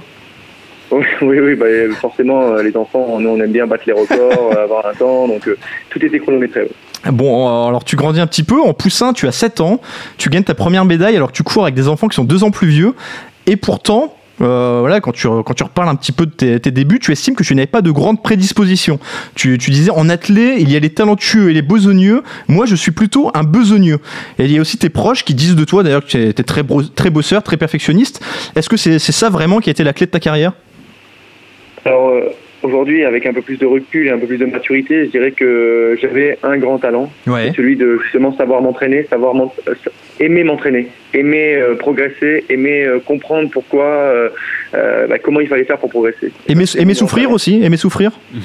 Bah, la, la souffrance, euh, elle existe dans le sport, mais c'est pas un moteur premier. Disons Ouais. qu'elle fait partie du jeu. Euh, par contre, ça m'a jamais dérangé de, de souffrir à l'entraînement. Effectivement, c'était euh, c'était même parfois euh, parfois un plaisir de, de finir la souffrance en fait, d'aller au bout de soi-même et de terminer euh, quelque chose dans le dur. C'était euh, souvent un plaisir. Euh, mais euh, non, c'est après oui, je suis euh, je suis plus besogneux que talentueux parce qu'on veut bien le dire parce que parce qu'on prend comme talentueux le, la référence des qualités physiques. Euh, où moi, la qualité de pied, c'est une qualité primordiale en athlétisme, c'est-à-dire cette euh, faculté de réagir au sol, d'avoir un pied indéformable, une jambe qui réagit très vite et qui impulse très haut, qui va très vite au sol. Et bien moi, ça, je l'avais pas trop. Donc euh, forcément, je partais avec un petit handicap euh, dans l'athlétisme. Mais j'étais un, poussin très doué, donc un, petit garçon euh, vers 7, euh, comme vous le disiez, hein, 7, 9 ans, 10 ans, très doué. Et après, j'ai eu une croissance tardive. Donc j'ai fait, j'ai eu une puberté, puberté assez tardive, assez tard, vers euh, 16, 17 ans, 18 ans. Euh, bah voilà, jusque là, bah, je me retrouvais euh, en compétition avec euh, des, gens qui avaient déjà de la barbe, alors que moi j'avais un petit corps d'enfant. c'est marrant ça. Et, donc tu grandis, tu décroches le titre de champion du monde universitaire. Tu franchis aussi pour la première fois la barre des, des 8000 points. Et à propos de ce cap symbolique, tu déclares plus qu'une victoire sur l'adversaire, le décathlon est une victoire sur soi-même. Dans cette décathlon, il faut avant tout réussir à se dépasser, à aller au bout de deux jours d'épreuves, enchaîner 10 épreuves dans l'euphorie des bonnes performances, dans la déception des mauvaises. Alors, est-ce qu'on, la question, c'est est-ce qu'on peut être un bon décathlonien? Tu l'évoquais un petit peu tout à l'heure, en ayant des grosses lacunes dans l'une des dix, dix- dix disciplines, pardon. Est-ce que ça arrive peut- par, par exemple, Christian Plazia était pas un formidable lanceur de javelot. Tout à fait, je vois que c'est, euh, vous avez vraiment une bonne culture du, du décathlon. Ah non, mais là, tu parles, à- tu parles à un spécialiste, Romain. Fais attention, hein, je te préviens tout de suite. Effectivement, ouais. Christian Plazia, effectivement, avait un- une lacune sur le, sur le lancer de javelot, notamment. Euh, C'était toujours euh, rédhibitoire pour aller chercher des, des gros totaux euh, euh, dans, son, dans son potentiel à lui. Euh, Brian Clay, qui a été champion olympique en 2008, avait un gros point faible, le- comme celui de Dan O'Brien, qui a été champion olympique euh, en 96 euh, et recordman du monde. C'était le 1500 mètres. Donc euh, sur le 1500 mètres, il perdait énormément de points. Mais euh, par contre, il avait neuf épreuves avant qui étaient euh, somptueuses, donc ça, suffisait. On peut se permettre souvent d'avoir, si on a neuf grosses épreuves, avoir un point faible. Mais par contre, euh, euh, il faut vraiment éviter les gouffres. Il faut Ouais. éviter les épreuves qui sont euh, vraiment euh, où on perd énormément de points parce que bah, pour- moralement et puis euh, et puis bah, tout simplement euh, mathématiquement parlant, c'est très compliqué de s'en remettre. Et les épreuves où on se sent un petit peu moins bon, justement, est-ce que c'est des, des épreuves sur les des disciplines sur lesquelles on insiste encore plus à l'entraînement ou est-ce qu'au contraire on a tendance à se focaliser sur ses qualités? Je pense qu'il y euh, y y a un temps pour tout, euh, que ce soit dans la saison ou dans la carrière. Euh, dans, que ce soit dans le début de saison ou dans le début de carrière, eh bien, il faut essayer de combler ses points faibles. Il faut aller justement travailler, passer du temps, s'astreindre, aller dans les, dans, les, dans les zones d'inconfort pour aller travailler les points faibles. Et puis plus on va avancer dans la carrière et plus on va avancer dans la saison, plus il faut s'appuyer sur ses points forts parce que parce que c'est là-dessus qu'on va qu'on va qu'on va construire des victoires, qu'on va construire un mental de, guerrier, qu'on va construire une con- confiance en soi. Et euh, à un moment donné, il faut il faut savoir se contenter de ce qu'on a et euh, augmenter les, les points forts au contraire de, chercher à, combler les points faibles. Dans ton cas, justement, il y a vraiment une phrase qui m'a plu dans, tes, discours que j'ai retrouvés. Tu disais euh, régulièrement dans tes interviews, mon point fort, c'est de ne pas avoir de points faibles, mais mon point faible, c'est de ne pas avoir de points forts. Pourtant, quand on y regarde de plus près, tu sortais quand même régulièrement des perfs énormes dans certaines disciplines. Enfin, moi, je pense euh, instinctivement, forcément, au, au 1500 mètres, surtout que le 1500 mètres de, de 2010, il est absolument énorme. J'ai encore regardé la, vidéo tout à l'heure, j'avais les poils qui se hérissaient, quoi. Euh, sur ce 1500 mètres, en plus, c'est la discipline qui souvent fait le plus peur aux, aux décathloniens. En quoi c'est particulier cette épreuve? Bah, c'est par- le 1500 est particulier parce que parce qu'on mesure euh, entre 1m90 et euh, enfin aux alentours d'un mètre 90, on pèse 90 kg euh, et qu'un coureur de 1500 mètres haut niveau, bah, il mesure 1m70, il pèse euh, 55 kg quoi. Donc euh, nous la barbaque supplémentaire, il faut la traîner, hein. c'est pas c'est pas facile. Et donc euh, et puis c'est la dernière épreuve, c'est la dernière épreuve, c'est la seule épreuve qui a qui a un contexte, je dirais euh, plutôt euh, euh, aérobie que anaérobie, Ouais. c'est-à-dire que là on va devoir avoir une grosse caisse et donc des profils différents, alors que tout le décathlon est basé sur l'explosivité, euh, la puissance, euh, la vitesse. Euh, là, on, on sort de ce, de ce contexte- contexte-là. Et, euh, et puis, c'est la dernière. On a passé deux jours sur le stade. Après neuf épreuves, on est vraiment très émoussé psychologiquement, physiquement. Et il faut se coller encore euh, trois tours, trois quarts euh, sur la piste. Euh, parce que bah, parce qu'on se traîne. On se traîne sur 15 Bien ans. On va, on va moins vite que, que, que la plupart des, des, des, des jeunes filles euh, à haut niveau. Hein. Euh, On a un niveau de, de, de minime sur 1500. euh, euh, et quand je faisais moi 4,20, euh, 4,20 c'est pas une perf énorme, c'est une perf moyenne, enfin moyenne, c'est dans le dans le dans le haut de tableau pour les décathloniens, mais c'est pas non plus euh, pas non plus euh, euh, une super perf. Euh, J'ai jamais eu des, des de, de perfs qui vraiment qui me permettaient d'être dans les dans les trois premiers dans les épreuves d'un championnat du monde sur sur un décathlon individuellement. Kevin Mayer, lui, n'a pas de point faible, mais en plus a des points forts sur la perche. Voilà, c'est notamment la perche qui lui permet de, de, vraiment être bah, bah, aujourd'hui un des tout meilleurs du monde. Mais bah, justement, écoute, j'avais prévu d'y venir plus tard, mais, mais c'est pas grave. on Il a pas- été, Caddy, il a été très impressionnant à la perche, justement, euh, Mais bien- Kevin, bien- euh, cet a été été-là. Mais bien- bien- bien ouais, sûr. partout, mais à la perche. Il s'est- euh, entraîné avec, avec la Villénie, je crois, si j'ai pas Ah ouais, bah voilà, bah, ça s'est senti, je Dans les pense. hein. tribunes, et on le voyait avec On le voyait applaudir la Vinelli, ouais, c'est vrai. Et lui d'ailleurs a dit c'était le décathlon parfait quoi. Ça- Ouais. Voilà, il a pas eu de trou d'air, euh, c'est ce qu'on disait tout à l'heure. euh, Tout s'est passé euh, vraiment comme dans un rêve. Et euh, Kevin Mayer justement, quand on l'a interrogé à propos des, des messages de félicitations qu'il avait reçus, il a déclaré celui de Romain M'a particulièrement touché. Il a été mon grand frère pendant tout le début de ma carrière. Il m'a dit que je rentrais dans le panthéon du décathlon. Alors déjà, bon, on sent bien que vraiment le, décathlon, forcément, c'est une grande famille. On sent que vous êtes, euh, vous êtes proches. Mais dans une autre interview, c'est quand même assez formidable. Il déclare donc à propos de toi, de Christian Plasia et d'Alain Blondel, ces gens ont fait énormément pour le décathlon. Ils m'ont partagé leur expérience pour que je l'acquière plus rapidement. On n'a jamais été adversaires. Ce sont des grands frères qui m'ont toujours aidé et soutenu. Et ce record, je le leur dois. C'est beau. J- J'imagine que ça te touche beaucoup quand tu, quand tu dis ça. Oui, oui, oui, non, mais il, euh, il me rend des choses qui sont pas forcément, euh, il devra pas me les rendre, il les doit à lui-même et puis c'est tout. Euh, moi, j'ai été là parce qu'on on a, on s'est entraîné ensemble. Il arrive dans un contexte au Pôle France de Montpellier où j'étais un petit peu le leader. Donc, euh, Kevin, effectivement, j'ai essayé de lui faciliter le, le passage, lui faire gagner du temps sur des choses que moi j'avais mis plus de temps à, à acquérir, des choses que j'avais plus, mis plus de temps à construire.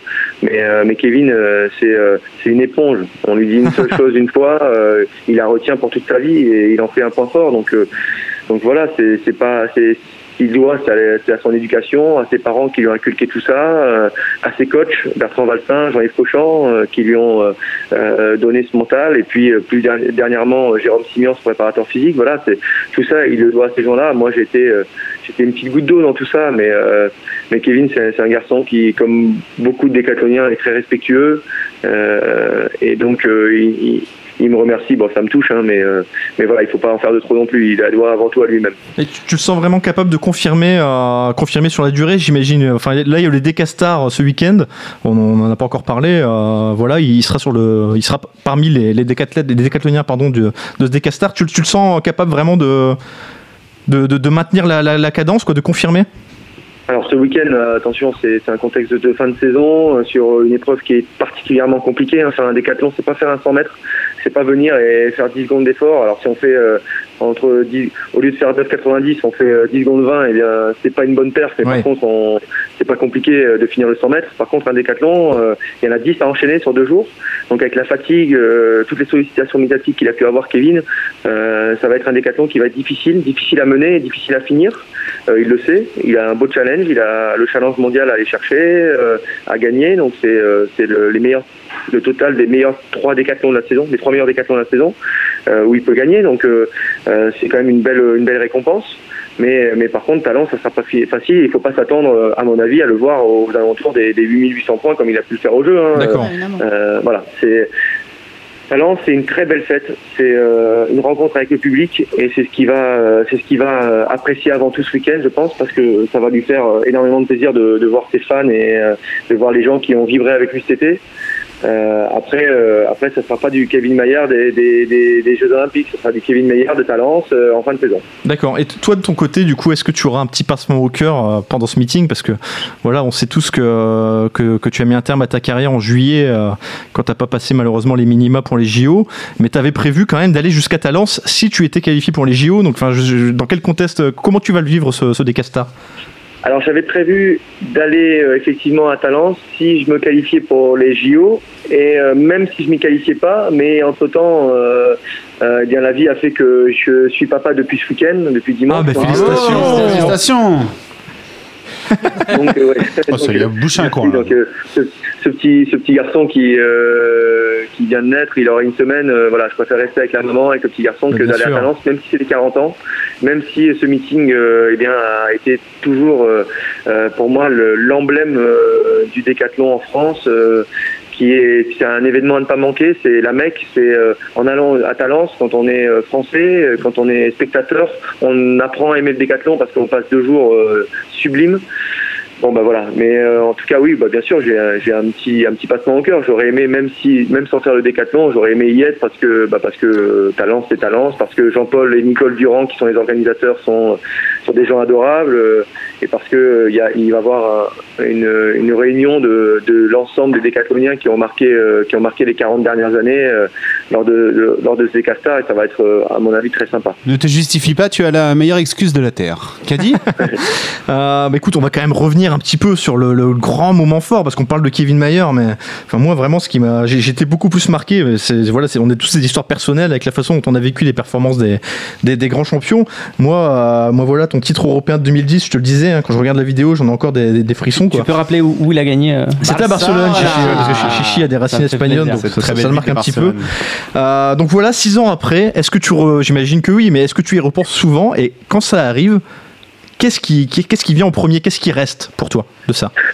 Alors alors je n'y repense pratiquement jamais, à part quand on me fait penser. Désolé.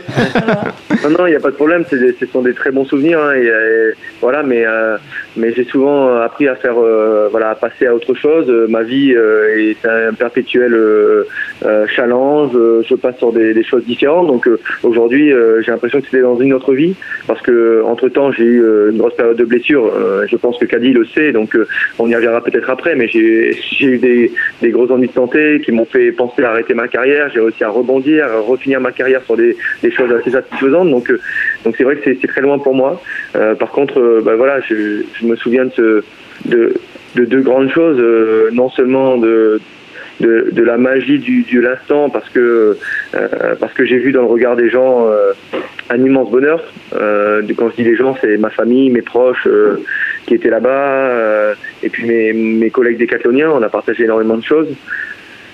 Et puis la deuxième chose, bah, c'est un peu le, le côté euh, épique de Décathlon avec, euh, comme euh, vous disiez, la, la fin de la fin du Décathlon, le 1500 mètres, où euh, eh bien jusqu'au bout, on ne sait pas qui va gagner. Et il y a trois points d'écart avant le 1500. Les trois points, c'est 7 dixièmes de seconde.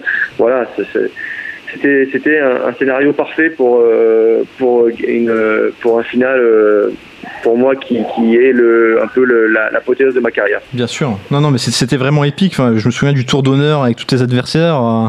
D'a- D'ailleurs, euh, il me semble, il y avait eu le documentaire, le reportage euh, Romain Barras, le décamètre.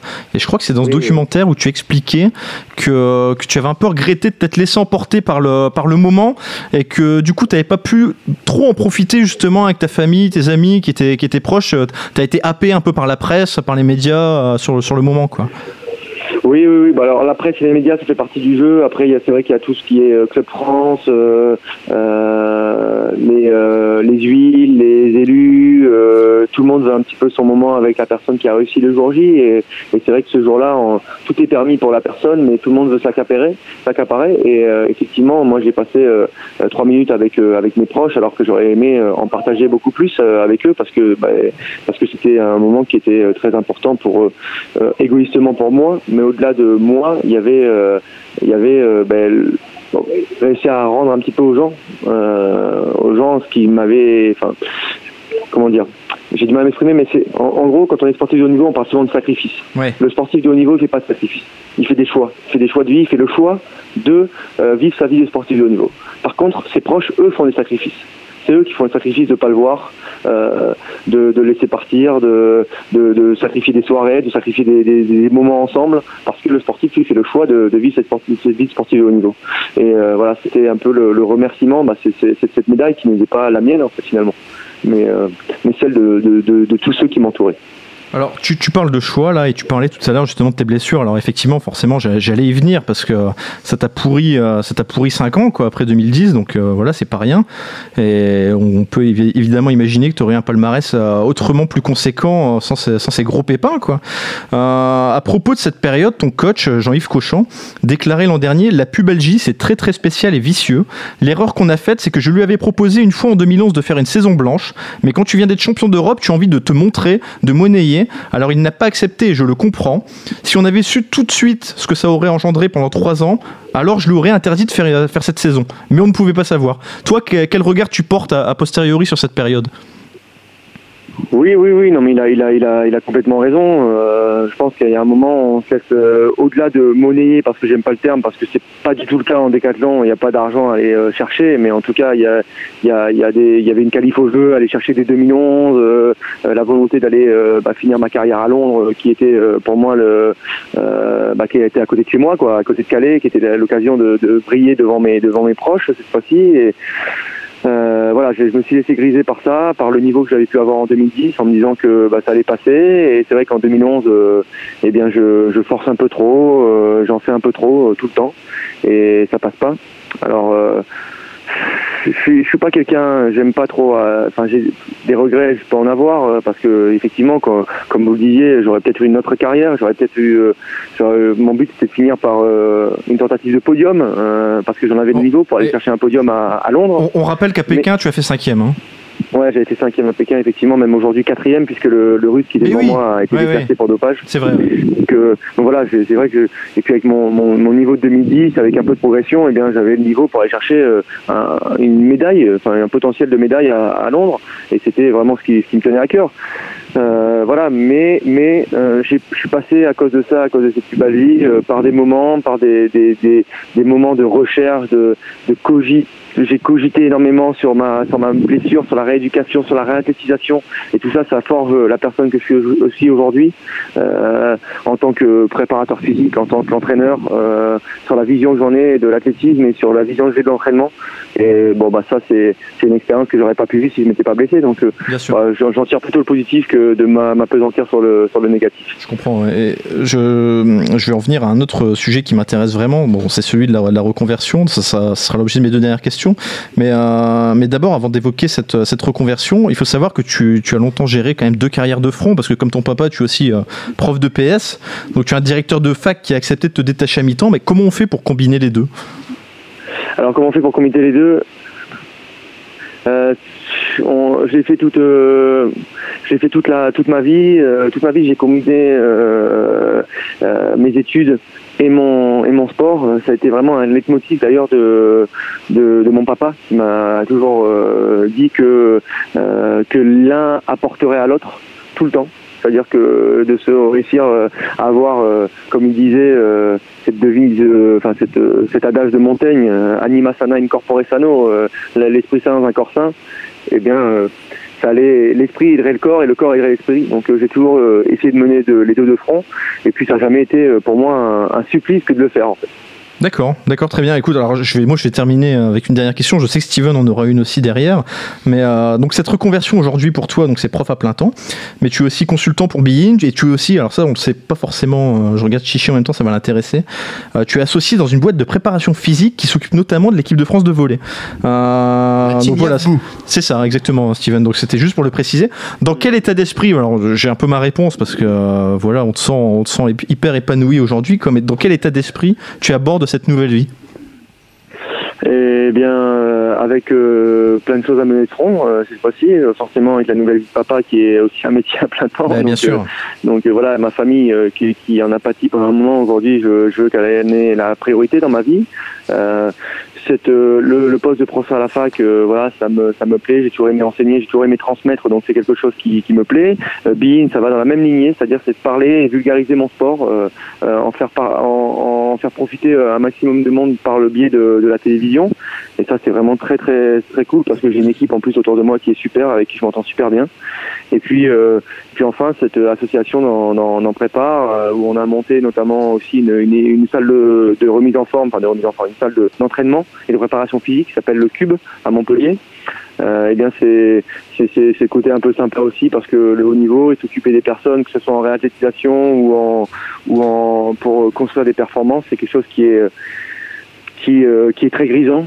Euh, donc voilà, donc c'est c'est ce qui fait partie aujourd'hui de mon, de mon quotidien et j'espère que bah, je- bah, peut-être qu'il y aura des autres d'autres opportunités qui vont se créer hein, euh, à un moment ou à un autre. Hein. Je, je suis fermé à rien, mais en tout cas voilà, c'est euh, c'est des nouveaux challenges à chaque fois et je les j'aime j'aime les relever. Kadi, une dernière question pour Non, euh, Romain Barras, non, peut-être Non, non, plus, plus de questions. Ça, je voulais simplement le remercier encore une fois très chaleureusement. Voilà, c'est un vrai bonheur de pouvoir discuter un peu avec lui. Moi, j'avais une Et- dernière et- question et- pour et donc, Romain. euh, Je, voilà, je te confie Romain parce que je sais que tu as une question Non, qui te je- brûle les lèvres. Juste une petite question, je suis curieux parce que t'es es quand même prof de sport, t'es donc euh, à la fac de Montpellier, t'es en STAPS.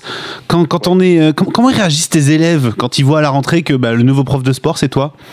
Est-ce qu'ils connaissent ton parcours? Est-ce qu'il y a, j'imagine, il y a beaucoup de respect Comment ça se passe? Non, mais ils savent pas qui je suis, ils connaissent que Kevin Maillard maintenant. Ah, Kevin Maillard, il est, il est beau, il est intelligent, il est blond. Euh, Ah, c'est vrai que vrai que toi t'as as l'air assez moche, euh, 35 ans, pas du tout en condition physique, euh, ça doit être une horreur tous les jours. Non, mais je j'en j'en parle pas beaucoup en fait. Euh, j'en parle pas beaucoup moi. Donc après, c'est vrai qu'à partir du moment où il y en a un qui le sait, euh, ça fait souvent traîner de poudre. Hein, euh, et euh, ils vont ils vont se passer le mot.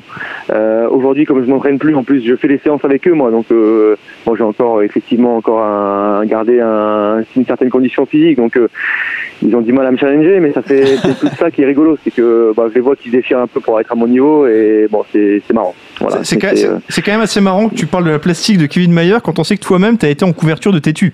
Ah ouais, ça c'est classe. ça.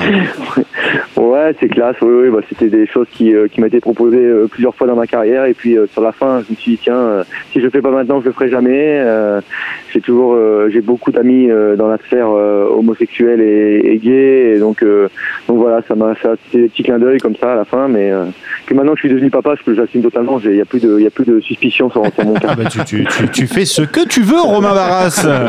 Bon, merci beaucoup, Romain, d'avoir répondu à- aux questions du bar des Avec sports. plaisir. On est très content de t'avoir reçu. Et puis, bah, il y a cours demain, donc euh, peut-être falloir y retourner là. quand Ouais, même. effectivement. Ouais, ouais, c'est sûr. Merci à vous. Merci, pour Romain. votre gentillesse et merci pour les recherches et votre connaissance des cas. Ah bah c'est caddie, bientôt. hein, c'est caddie. hein. Merci Romain. Merci Romain, À bientôt. à bientôt. Bonne soirée. Au revoir. Merci. Bon bah voilà, c'était euh, c'était Romain Barras. C'était euh, super. C'était très très bien. hein. Très sympa tout cas. J'ai vraiment a- kiffé perso. ouais. On a un caddie qui était super bien préparé en plus, donc là clairement euh, il y avait il y avait pas grand chose à dire. Les auditeurs m'ont pas vu, mais quand il a dit caddie, j'ai fait trois saltos dans la pièce. C'était euh, c'était la folie. Euh, bon, on est une émission de sport, donc j'ai pas de jingle culture. ça, ça- ça va pas vraiment ensemble. C'est la fausse culture. Ah, jingle. Mais, mais je vous propose de parler culture tout de suite. Pas grave. Winamax, les meilleurs codes vous présentent le bar des sports. De l'actu, des conseils, des tips et encore des tips. Quoi, il est pas bien mon jingle on va C'est quoi le problème Il est pas bien mon jingle euh, culture Alors Florence, on va parler culture, de quoi on parle aujourd'hui Eh ben, on parle du, du film dont Ah, on alors, avait parlé déjà la dernière en fois. parler, mais Attention. j'espère que vous avez aimé. Ah, Quel film Vous n'avez pas le droit d'en dire du mal. Escape to Victory. Ah, alors. À nous la victoire. En Alors. français, non, parce que bon. Merci. anglais, pour la- non, parce que j'étais pas sûr, hein, mais merci. Aux États-Unis, ils l'appellent que Victory. Oui. en fait, c'est à l'étranger, ils l'ont appelé Escape to Victory. Oui, c'est vrai. Ça arrive. C'est vrai, c'est vrai, c'est pour ça alors que je l'ai pas trop en anglais. Non, mais voilà, c'est ça. je on l'ai va trouvé chercher qu'en français, on l'a trouvé qu'en français. parce que c'est un vieux film et qu'à l'époque, il y avait très peu de VOSTFR. c'est vrai. Alors, ce vieux film, Florence. 1981. Fais-nous rêver, Florence. ouais. 1980, Alors- t'étais même pas né Non, Bon, alors c'était comment mais toi t'étais né Non, Non. non, plus, voilà. Ouais, Moi, c'était pour suite, flatter, hein. hein, mais si tu veux comme me chercher, on va- tu vas me trouver. hein, Vas-y. Alors un film avec Sylvester Stallone, euh, bah, en fait on ne voit que lui, donc évid- évidemment c'est un film avec Sylvester Stallone et Pelé dont on avait parlé en fait la semaine dernière, c'est à la base ce pourquoi on avait choisi ce film. Au final Pelé, ben, qui est assez inexistant dans ce film, hein, on va pas se mentir. Oui, mais je Euh, Chichi a bien aimé son nom dans le Non, film. alors moi j'ai explosé de rire sur le nom de Pelé dans le film. vas-y, dis-nous. Le mec s'appelle Luis Fernandez. Voilà, C'est bon, ça. Mais bon. 81, finalement, Luis Fernandez, Oui, il n'avait pas explosé Bien sûr encore. il est- à l'époque il était pas connu. C'est mais marrant. Pas, pas- Si quand même, si quand même, il était un peu Un petit quand même, à peu, mais pas à ce point-là, quoi. Mais euh, non, voilà ça, j'ai un peu explosé de rire. Après oui, je suis- je- j'y reviendrai après sur le fait Ouais, qu'on voit pas mal Stallone. Vas-y, Je vais juste résumer le film en quelques mots pour euh, nos, auditeurs. Euh, on, pourrait, on pourrait dire que le film, c'est comment s'évader d'un camp de prisonniers grâce à une partie de foot. Voilà, en gros, c'est ça. ça. Ça se passe dans la, dans, sous la Seconde Guerre mondiale. Tout à fait. Dans un camp de prisonniers, donc, euh, euh, en- donc on suppose que c'est en Allemagne. On n'a pas vraiment de. On sait pas exactement. On sait où pas exactement où c'est, mais euh, voilà, avec donc des généraux nazis qui, qui gèrent des prisonniers euh, anglais et pas que anglais, américains, enfin les, les alliés quoi, euh, en face, euh, qui sont plutôt bien traités. Bon, c'est le, le côté euh, historique est assez spé- spécial quand même. Enfin, moi j'ai noté que il y avait quand même évidemment beaucoup d'exac- d'exactitude historique. C'est on, sait pas trop ce qui se Beaucoup passe. d'inexactitude, tu veux dire. Ouais, Ah oui, ouais, ouais. c'est mieux. D'exactitude, c'est un peu, c'est un peu bizarre. D'inexactitude, exactement. Euh, donc voilà, un camp de prisonniers. Et donc, euh, une des premières choses euh, qui se passe euh, dans ce film, c'est qu'un un général nazi va reconnaître un un anglais qui est une ancienne gloire euh, du foot anglais et va lui proposer de monter un match de foot euh, contre euh, donc les, les alliés contre l'Allemagne. Et alors évidemment on se dit ben c'est un peu un scénario improbable quoi du, du major allemand qui sympathise avec le prisonnier anglais pour lui pour monter un match ça ça part un peu d'une histoire invraisemblable Alors, et puis tout, tout le effectivement, film va être là-dessus. Ça paraît invraisemblable, mais la trame est quand même inspirée de faits réels. Alors évidemment, c'est pas une histoire vraie, hein, on, est, on est tous d'accord, c'est juste inspiré de faits réels qui se sont déroulés à Kiev pendant l'occupation allemande de la ville, avec une équipe formée à partir de joueurs du Dynamo Kiev. C'est quand même euh, intéressant. Et d'employés d'une boulangerie, parce qu'à l'époque, forcément, les joueurs du Dynamo Kiev en question étaient aussi employés dans une boulangerie. Donc, euh, donc voilà. Et en l'occurrence, euh, ces, ces petits, ces petits joueurs du Dynamo Kiev et ces petits employés de boulangerie ont vaincu une équipe de pilotes allemands. Et ce qui n'est pas très très bien euh, ben, passé forcément du côté. sur une euh, série de matchs. Ouais, enfin, ça s'est pas très bien passé du côté germanique. Ils ont séparé l'équipe et il y a eu des petites, euh, voilà, il y a eu des conséquences derrière. Bon, on va pas partir dans le, hein, Dans le truc pas joyeux, mais voilà, le, le final de la vraie histoire est pas aussi joyeux que le, le final du, du vrai film. Euh, je précise, on va vous spoiler hein, clairement. hein. Oui, bah oui, mais le film date de 81, donc euh, permettez-nous de, de vous spoiler. Là, tu l'as dit, bon, là, c'est assez tragique. Là, le film, c'est une belle histoire à l'américaine. C'est quand même très romancé. Moi, j'ai même trouvé les, les nazis globalement très gentils. Mais oui. Ouais. Si, si. Alors qu'il y a, bon, bien sûr, il y a quelques scènes où ils fusillent des gens, Ouais. mais ça reste des nazis. Ils le font avec le sourire. Mais ils le font gentiment. Hein, globalement, non, si, il y a des. Mais tu sais que dans la version initiale du script, ils avaient vraiment prévu de reprendre cette histoire et de, en gros, les gars se faisaient exécuter après avoir gagné le match, quoi. Ouais. Et finalement, ils ont. Oui, ils ont voulu Ils ont changé leur fusil d'épaule, hein. à, à l'américaine. Alors moi personnellement, j'ai vraiment eu l'impression dans de nombreuses scènes euh, de voir euh, Rocky jouer au foot. Hein, alors bon, bien sûr, il y a Stallone, donc forcément la transition est, est assez facile, mais il y a des scènes qui rappellent énormément Rocky. Ne serait-ce que bon, on a dit qu'on spoilait un petit peu la scène de fin. euh, donc le match est fini. Donc euh, comme dans Rocky, il y a le ring est fini. Et ben là, t'as Adrienne qui court le prendre dans ses bras. la même chose. T'as une nana qui vient, c'est la même scène. Sauf que c'est pas la musique de Rocky, c'est la Marseillaise. Ouais, et pourtant, ouais, et pourtant, si, parce que c'est la musique de Rocky, puisque Ouais, le, Bill Conti, voilà, ouais. c'est Bill Conti qui fait la musique, qui est le même euh, directeur musical Très de, bon point, de Rocky. La musique, oui, la musique, très bon, très, très bon point. Très, très bonne son. Euh, Ça fait un bon point, c'est bien. Voilà. Ah Il y a beaucoup, il y a beaucoup de bons points. Alors, bons pas le droit d'en J'ai dire du mal. Quand, quand Caddy m'a annoncé le film, j'ai eu peur de voir Stallone jouer au foot. Euh, je trouve qu'ils ont plutôt bien ficelé au niveau du scénario. Je vais vraiment vous Si. laisser en parler, mais j'ai des anecdotes de tournage Ouais. qui vont vous plaire. après. Parce Mais que, Vas-y, vas-y. Du vas-y. coup, forcément, Stallone ne sait pas jouer au foot et il est américain. Euh, du coup, bah, quand, quand il commence à jouer au foot au début, il fait des plaquages parce qu'il Ah, joue c'est comme football américain. voilà. Américain. Une scène qui est d'ailleurs très marrante, moi j'ai trouvé quand on lui dit ah non mais c'est pas du foot américain, Ouais. c'est du foot anglais, donc euh, qu'est-ce que tu fais là Voilà. c'est quoi votre sport de tapette en gros euh, voilà. c'est. Et il finit au but, ce qui est plus logique pour un joueur de foot, de foot US. Alors il y a moins de ralenti que dans Pelé. Ah, il y en a un bien. petit peu. Voilà. Un petit peu à la fin. Il y en a un petit Oh, peu, un petit peu à la fin, match, mais ça reste, ça reste, ça reste quand même correct. Non, ça va. ça. Euh, bon, forcément, c'est Pelé qui est passé au ralenti. hein. Toujours une bicyclette. Stallone. On le voit pas dans le film, mais on le voit juste à un seul moment, c'est à la fin, quand évidemment c'est lui qui fait le coup d'éclat, évidemment de génie à la Ouais, fin, c'est pour lui. Et il, y faut savoir, il faut- que c'est lui qui a chorégraphié les, les, les scènes de foot en fait. C'est- il a une grosse influence sur le tournage des scènes de foot. Les- C'est lui qui a. Les scènes de foot euh, sont, je trouve, plutôt pas mal. Bien sûr. Franchement, c'est plutôt pas mal. Ils en font pas trop. C'est pas du Olivier Tom. Ça reste du foot classique comme à l'époque. C'est plutôt pas mal. Je trouve Ils ont ça. pris des footballeurs professionnels pour la plupart des acteurs Ouais. de l'équipe de foot et je pense que c'est ça qui apporte pas mal de réalisme. euh. Ouais, ça, ça c'est, ça c'est vrai. Dans, dans le générique de fin, du coup, le nom des, le nom des, Ah, des des grandes joueurs en stars fait, de- des- de et de de grandes stars en plus. Et alors, Florence, hormis la musique, qu'est-ce qui t'a plu dans ce film? Euh, ben j'ai bien aimé Sylvester Stallone, j'ai trouvé très drôle. euh, Ah, Vous avez pas regardé le film ensemble avec Chichi, hein, c'est ça, voilà. Ah mais moi, ça- enfin ça m'a fait marrer. Je veux dire dans le côté euh, léger, euh, qu'on regarde un film et qu'on a envie de passer un bon moment, ça ça m'a plutôt bien plu. que ça ressemble à Rocky, c'est pas une critique. J'adore Rocky. Hein. Ouais. Ouais, C'est mais- pas une critique négative. Moi je suis d'accord avec les deux, c'est Stallone qui fait du Stallone, mais Stallone est excellent donc forcément. Ah, c'est un peu ça. Euh, on va pas se mentir, j'ai quand même plus de moins que de plus. hein. Donc le plus, je les ai je déjà dit. Voilà, les scènes, quelques scènes que j'ai trouvées marrantes, euh, la musique que j'ai que j'ai beaucoup aimé et Stallone que j'ai trouvé plutôt drôle. Euh, après, pour les moins, pour moi, ce serait que j'ai trouvé quand même assez longué comme film. Ah, tu- tu- que- je te demande Voilà. combien de temps- combien de temps dure ce film, tu vois, tu, tu dis ça dans ma dure tête. 1h40, euh, 1h45, je crois. Ah, c'est qu'il est Comme pas ça, si bien, alors. 1h42. Si trouvé Une heure de trop. Une Voilà. heure, une heure de trop. Ah, quand même. Euh, beaucoup, beaucoup de longueur. Longueur. On comprend dès le début que, ok, toute l'histoire va être de comment ils vont réussir à, à faire de ce match de foot un prétexte pour s'évader du camp de prisonniers. Ouais. C'est très simple, mais ça dure très très très longtemps à y arriver. Euh, le côté le moins aussi pour moi, c'est euh, le, le- bah, Pelé qui qu'on voit pas quoi. Enfin, il sert un peu à rien à part à la fin où du coup voilà, il est blessé mais il revient sur le terrain parce qu'il va absolument faire gagner son équipe et puis on le voit euh, faire quelques éclats de génie et c'est tout.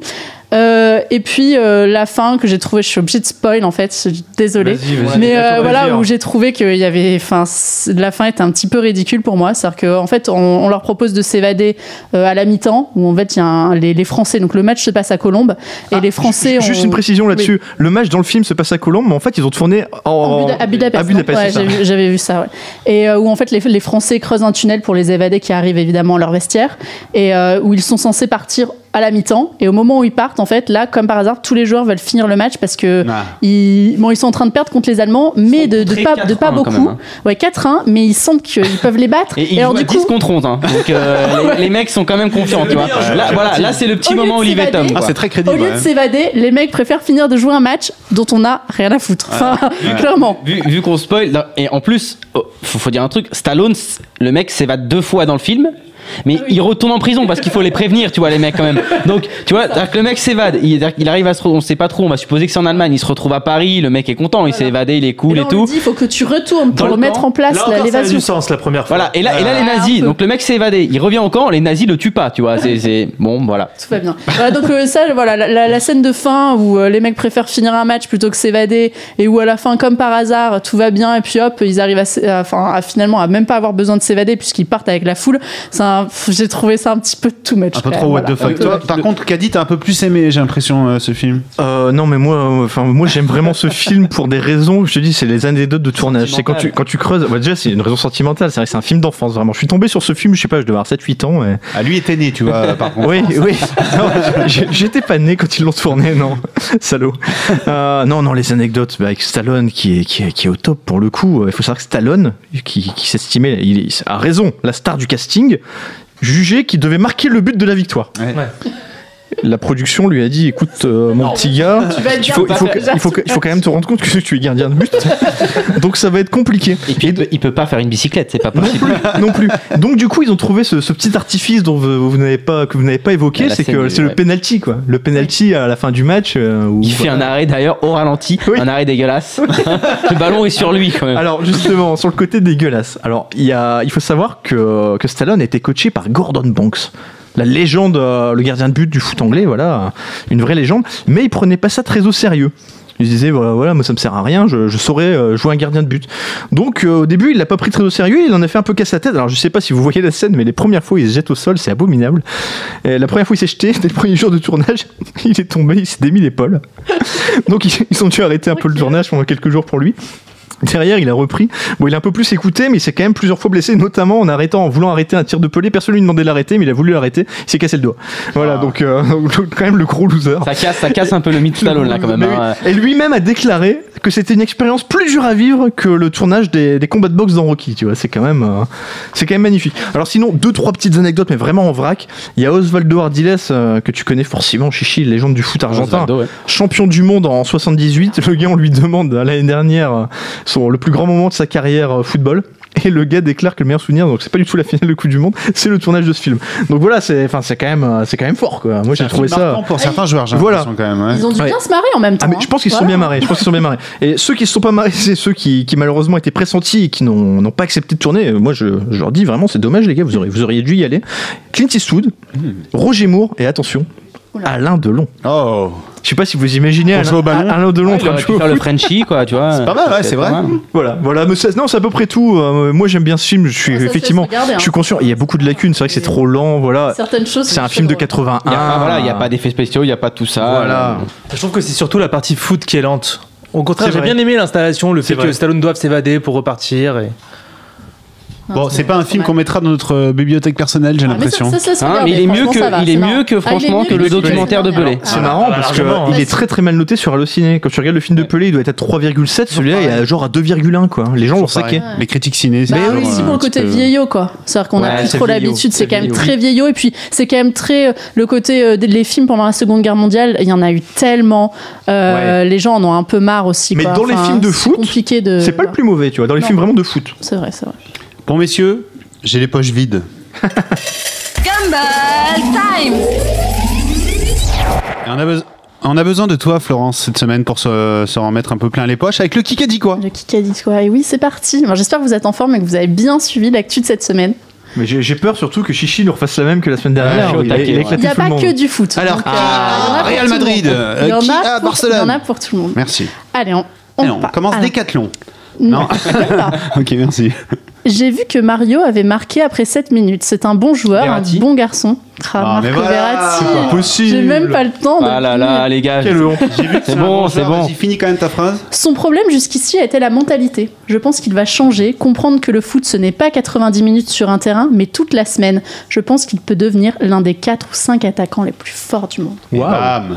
Ouais, il dit ça parce que c'est un peu son pote en sélection aussi. hein. Voilà. le bro italien, Marco. Verratti, le milieu de terrain du PSG, qui a déclaré ça à propos de son compatriote qui a Bravo, marqué. Chichi. Un point pour Chichi. Bon. La Ligue, c'est Groland. C'est un vrai gag. Avec eux, le droit n'est pas le même. Oh. Ah, ça, c'est Euh, plus compliqué. Noël Le Graët Non. Non, alors c'est pas du foot. Ah, on parle pas de la Ligue de foot, d'accord. Voilà. On parle pas de la Ligue de foot Aïe, et aïe, on aïe. parle de quelqu'un qui a l'habitude de ce genre de phrases et de ce, ce genre de sorties euh, un petit peu Bon appel. pour faire des bons mots. Ah, Benoît Père, c'était bien tenté. ouais. Non. Mais, entendu, c'est son mais- genre Mais dit la Fédé. C'est ouais. pas un joueur. Tu peux nous refaire la phrase? La Ligue, c'est Groland. C'est un vrai gag. Avec eux, le droit n'est pas le même. Je n'ai vraiment aucune idée. là. C'est quelqu'un qui a beaucoup d'influence dans un sport. Et Qui est cher à Tamerlan. Et Ah, du rugby. Ah, euh, Serge Blanco. Non. Non. La Chabat. porte. Non. Ah ouais, Il n'y en a pas 150. Mais Chirac, ah, on l'a déjà dit. Euh. Patrick Pas de Sébastien. loin. Non, Quoi non. Bah attends, Oui, c'est vrai qu'il était- oui. raison. Je- je vais. Non, gagner il, était point, je président crois. du, de Brive. Ouais, je crois que c'est perdu. Hein. Vas-y, dis-nous. pour moi, bah, c'est Mourad Boudjela. Ah, Le président du RCT à propos de l'amende de 100 000 euros infligée pour un dépassement du salary cap. Il a fait appel de cette décision et euh, voilà, il est très remonté contre la, contre la Ligue de rugby et en plus en ce moment, bon, bah, son club va pas très bien. Donc, euh, Et c'est vrai que tu avais raison, c'est une grande gueule. mais voilà, c'est une grande gueule qui a l'habitude de ce genre de phrases et de ne pas être tendre avec les instances du rugby. Bon, bah, hein, un il y a des pour règles, hein, c'est comme ça. hein. Bravo. Chaque été, j'ai fait exactement ce que l'on m'a dit, quitte à me mettre mon pays à dos. Tout à fait. Kevin Serafin, bravo. c'était- du Alors, basket. Steven, on est où là Ah, J'attendais la fin de la phrase, euh, je la sentais bien. mais Ah, je. Ça n'a jamais été une question de niveau de jeu. Je me suis retrouvée euh, pris dans une certaine forme de politique de contrat. Mm. Mon objectif maintenant, c'est de réussir une grande saison, de me relancer avec Indi- Indiana et de revenir en équipe de France. Voilà. Tu vois, si, si elle avait été au bout, j'aurais trouvé. Kevin Séraphin, euh, L'intérieur de l'équipe de euh, France et Indiana. Indiana Pacers. Voilà. Un Ah là point là. pour Bon, bah, un point pour Jonas. jeunesse. hein. Euh, Caddy, on se réveille. hein. Je suis pas bien là. Ouais, C'est reparti. J'étais en négociation avec Sochaux et mon père reçoit un coup de téléphone d'un recruteur de Manchester United. On n'y croyait pas trop, jusqu'au jour où il est venu à la maison avec un contrat pro de 4 ans et beaucoup d'argent. À l'époque, c'était déjà beaucoup pour nous. Là, on a eu la lucidité de ne pas partir trop tôt. C'est une vieille Ah, de. Non, putain, je le Non. sais pas lui. Non, non, je sais que c'est putain, on l'a su euh, cette semaine, c'est effectivement, euh, effectivement du foot, vous, vous l'aurez compris. c'est Euh, non, c'est au micro, c'est un, pas- joueur qui a, voilà, euh, au micro, la nouvelle émission de l'équipe, la idée. grande interview, qui était donc euh, l'invité de cette émission. Aïe, Je l'ai, je l'ai, je, je vois exactement. Un C'est. international algérien. Ouais. Ah, euh, mais oui. Qui a, qui a refusé l'équipe de France, justement. Oui. euh, Oui, Voilà. Je l'ai sur le bout de la langue, ça. Ouais, pareil. Euh, Mais non. Joueur de donc euh, anciennement Sochaux, Oh là là. Ah, qui est maintenant à. Montpellier. je je, je, le- je, je Ah vois oui. exactement qui c'est, mais je l'ai pas. Je vois exactement qui c'est, je l'ai sur le bout de la langue. Ça va m'énerver. Ça sortira pas. Ça va vraiment m'énerver. Riyad Boudbouz, Riyad Ah, mais oui. Je l'ai vu Voilà. en plus dire. euh, Ça qui a du coup euh, été l'invité de cette nouvelle émission sur euh, l'équipe, qui- l'équipe qui ne s'appelle d'ailleurs plus l'équipe 21 maintenant, mais bien l'équipe. Et euh, du coup, qui, qui a cette nouvelle émission qui s'appelle La Grande Interview, avec euh, où on va voir défiler euh, des, des joueurs de foot, et puis pas que, on espère euh, aussi un petit peu de diversité. Je commence à Donc regretter voilà. de t'avoir confié le Kikadi quoi, Florence. Je me sens je me sens de plus en plus mal là, Pareil, semaine après semaine. Réponse, là. Donc ça fait deux points pour Chichi. Non, un point pour toi. Allez. Deux points pour toi, un point pour Chichi, un point pour Jonas. Il en reste deux, vous avez de quoi un peu vous. Ouais, vous faut au moins gagner. Il est temps, là. Ah ouais. J'ai des troubles de déficit de l'attention et je prends des médicaments pour cela depuis que je suis enfant. S'il vous plaît, sachez que je crois en un sport, spro- en un, en un Ah. sport propre, Ah non, euh. que j'ai toujours. La gy- c'est la gymnaste? Non, c'est là. ah, comment elle s'appelle? Oui, mais c'est la gymnaste américaine, Ah, ça c'est va, la petite, elle dire. quand même. Ah, c'est pour Caddy quand même. hein. C'est Simone Biles. Simone, mais bien sûr. La C'est la championne olympique, olympique, c'est ça, oui, voilà. voilà. qui sur son, son Twitter, qui donc elle, elle est accu- accusée d'être euh, dopée par un groupe de hackers russes qui auraient donc hacké des données de l'agence antidopage. Et donc euh, sur son Twitter, elle, elle s'est inscrite en faux, évidemment, contre ces accusations, pardon, en disant que c'était à cause de troubles de déficit de l'attention qu'elle prenait certains médicaments, mais que pour elle, donc euh, voilà, j'ai toujours respecté les règles, je continuerai à le faire car le fair play est crucial pour le sport et c'est très important pour moi. Et, et Caddy marque donc son premier point. Tu te sens seul maintenant hein? Exactement. Ouais, euh, j'attends la dernière question. Une question. NBA, j'espère. Alors, taisez-vous. C'est pas de la NBA. Non. Le but est de finir sur les championnats du monde. Je vais tout faire pour que ce soit possible, mais avant de prendre une décision, je vais voir comment ça se passe. Mon objectif dans ma vie, c'est clairement le bien-être de ma fille, ma reconversion et après la natation. Euh, Madoudou. Non, mais on n'est pas loin. Ah, hein. Euh, euh, Yannick Aniel. Non. Non, non, Ah, là le là dernier là. que tu n'as pas dit. Ah, je les connais pas tous. Ah. Euh, Ah, mais j'ai j'ai- j'ai sa tête en plus, je vois sa Bah, tête. Ah, Un oui, je sais, nageur je l'ai, je du l'ai. cercle des nageurs Mais de bien sûr, Marseille. bien sûr. Un dossiste. Ah, non. Camille Lacour, je l'ai pas. Camille Lacour, c'est je le savais Je le savais, ça m'énerve. Faut que je casse un truc. On lui a mis sur un plateau, cour. Faut que je casse un truc. La. Non, j'ai dit la cour. Non, Ah, t'as je dit, t'as sais dit pas, le j'ai mec, pas t'as dit entendu. il coule. Ouais, moi j'ai entendu il coule. J'ai entendu il coule aussi. J'ai entendu il coule. T'as dit, je crois que t'as- t'as dit roucoule, je crois, un truc comme ça. J'ai pas entendu. Désolée si t'as dit ça. Bon, on peut peut-être lui donner le point quand même à Jonas. Bon, on l'annule, personne n'a de point. quoi. Ouais, Attends, là, Ah, me ils sont scam. directs, hein, t'as vu c'était compliqué. Moi, Si j'essaie tu de l'as te filer dit, le je veux bien. point et- J'ai pas entendu, mais. Je suis le seul à finir Fanny en fait, c'est ça Ouais, je crois un Je vais peu, peut-être hein. m'occuper C'est du plus dur, Kikadi, Il va falloir que je quoi, fasse la des choses semaine plus, plus simples, je crois. hein, Ça parce pourrait que être bien. foot, vous êtes Non, mais bon, mais sinon. Les euh, citations sont très très bien, vraiment. Mais bon, on est un peu mauvais. Il reste encore euh, une chance cote, du coup. de faire de l'argent.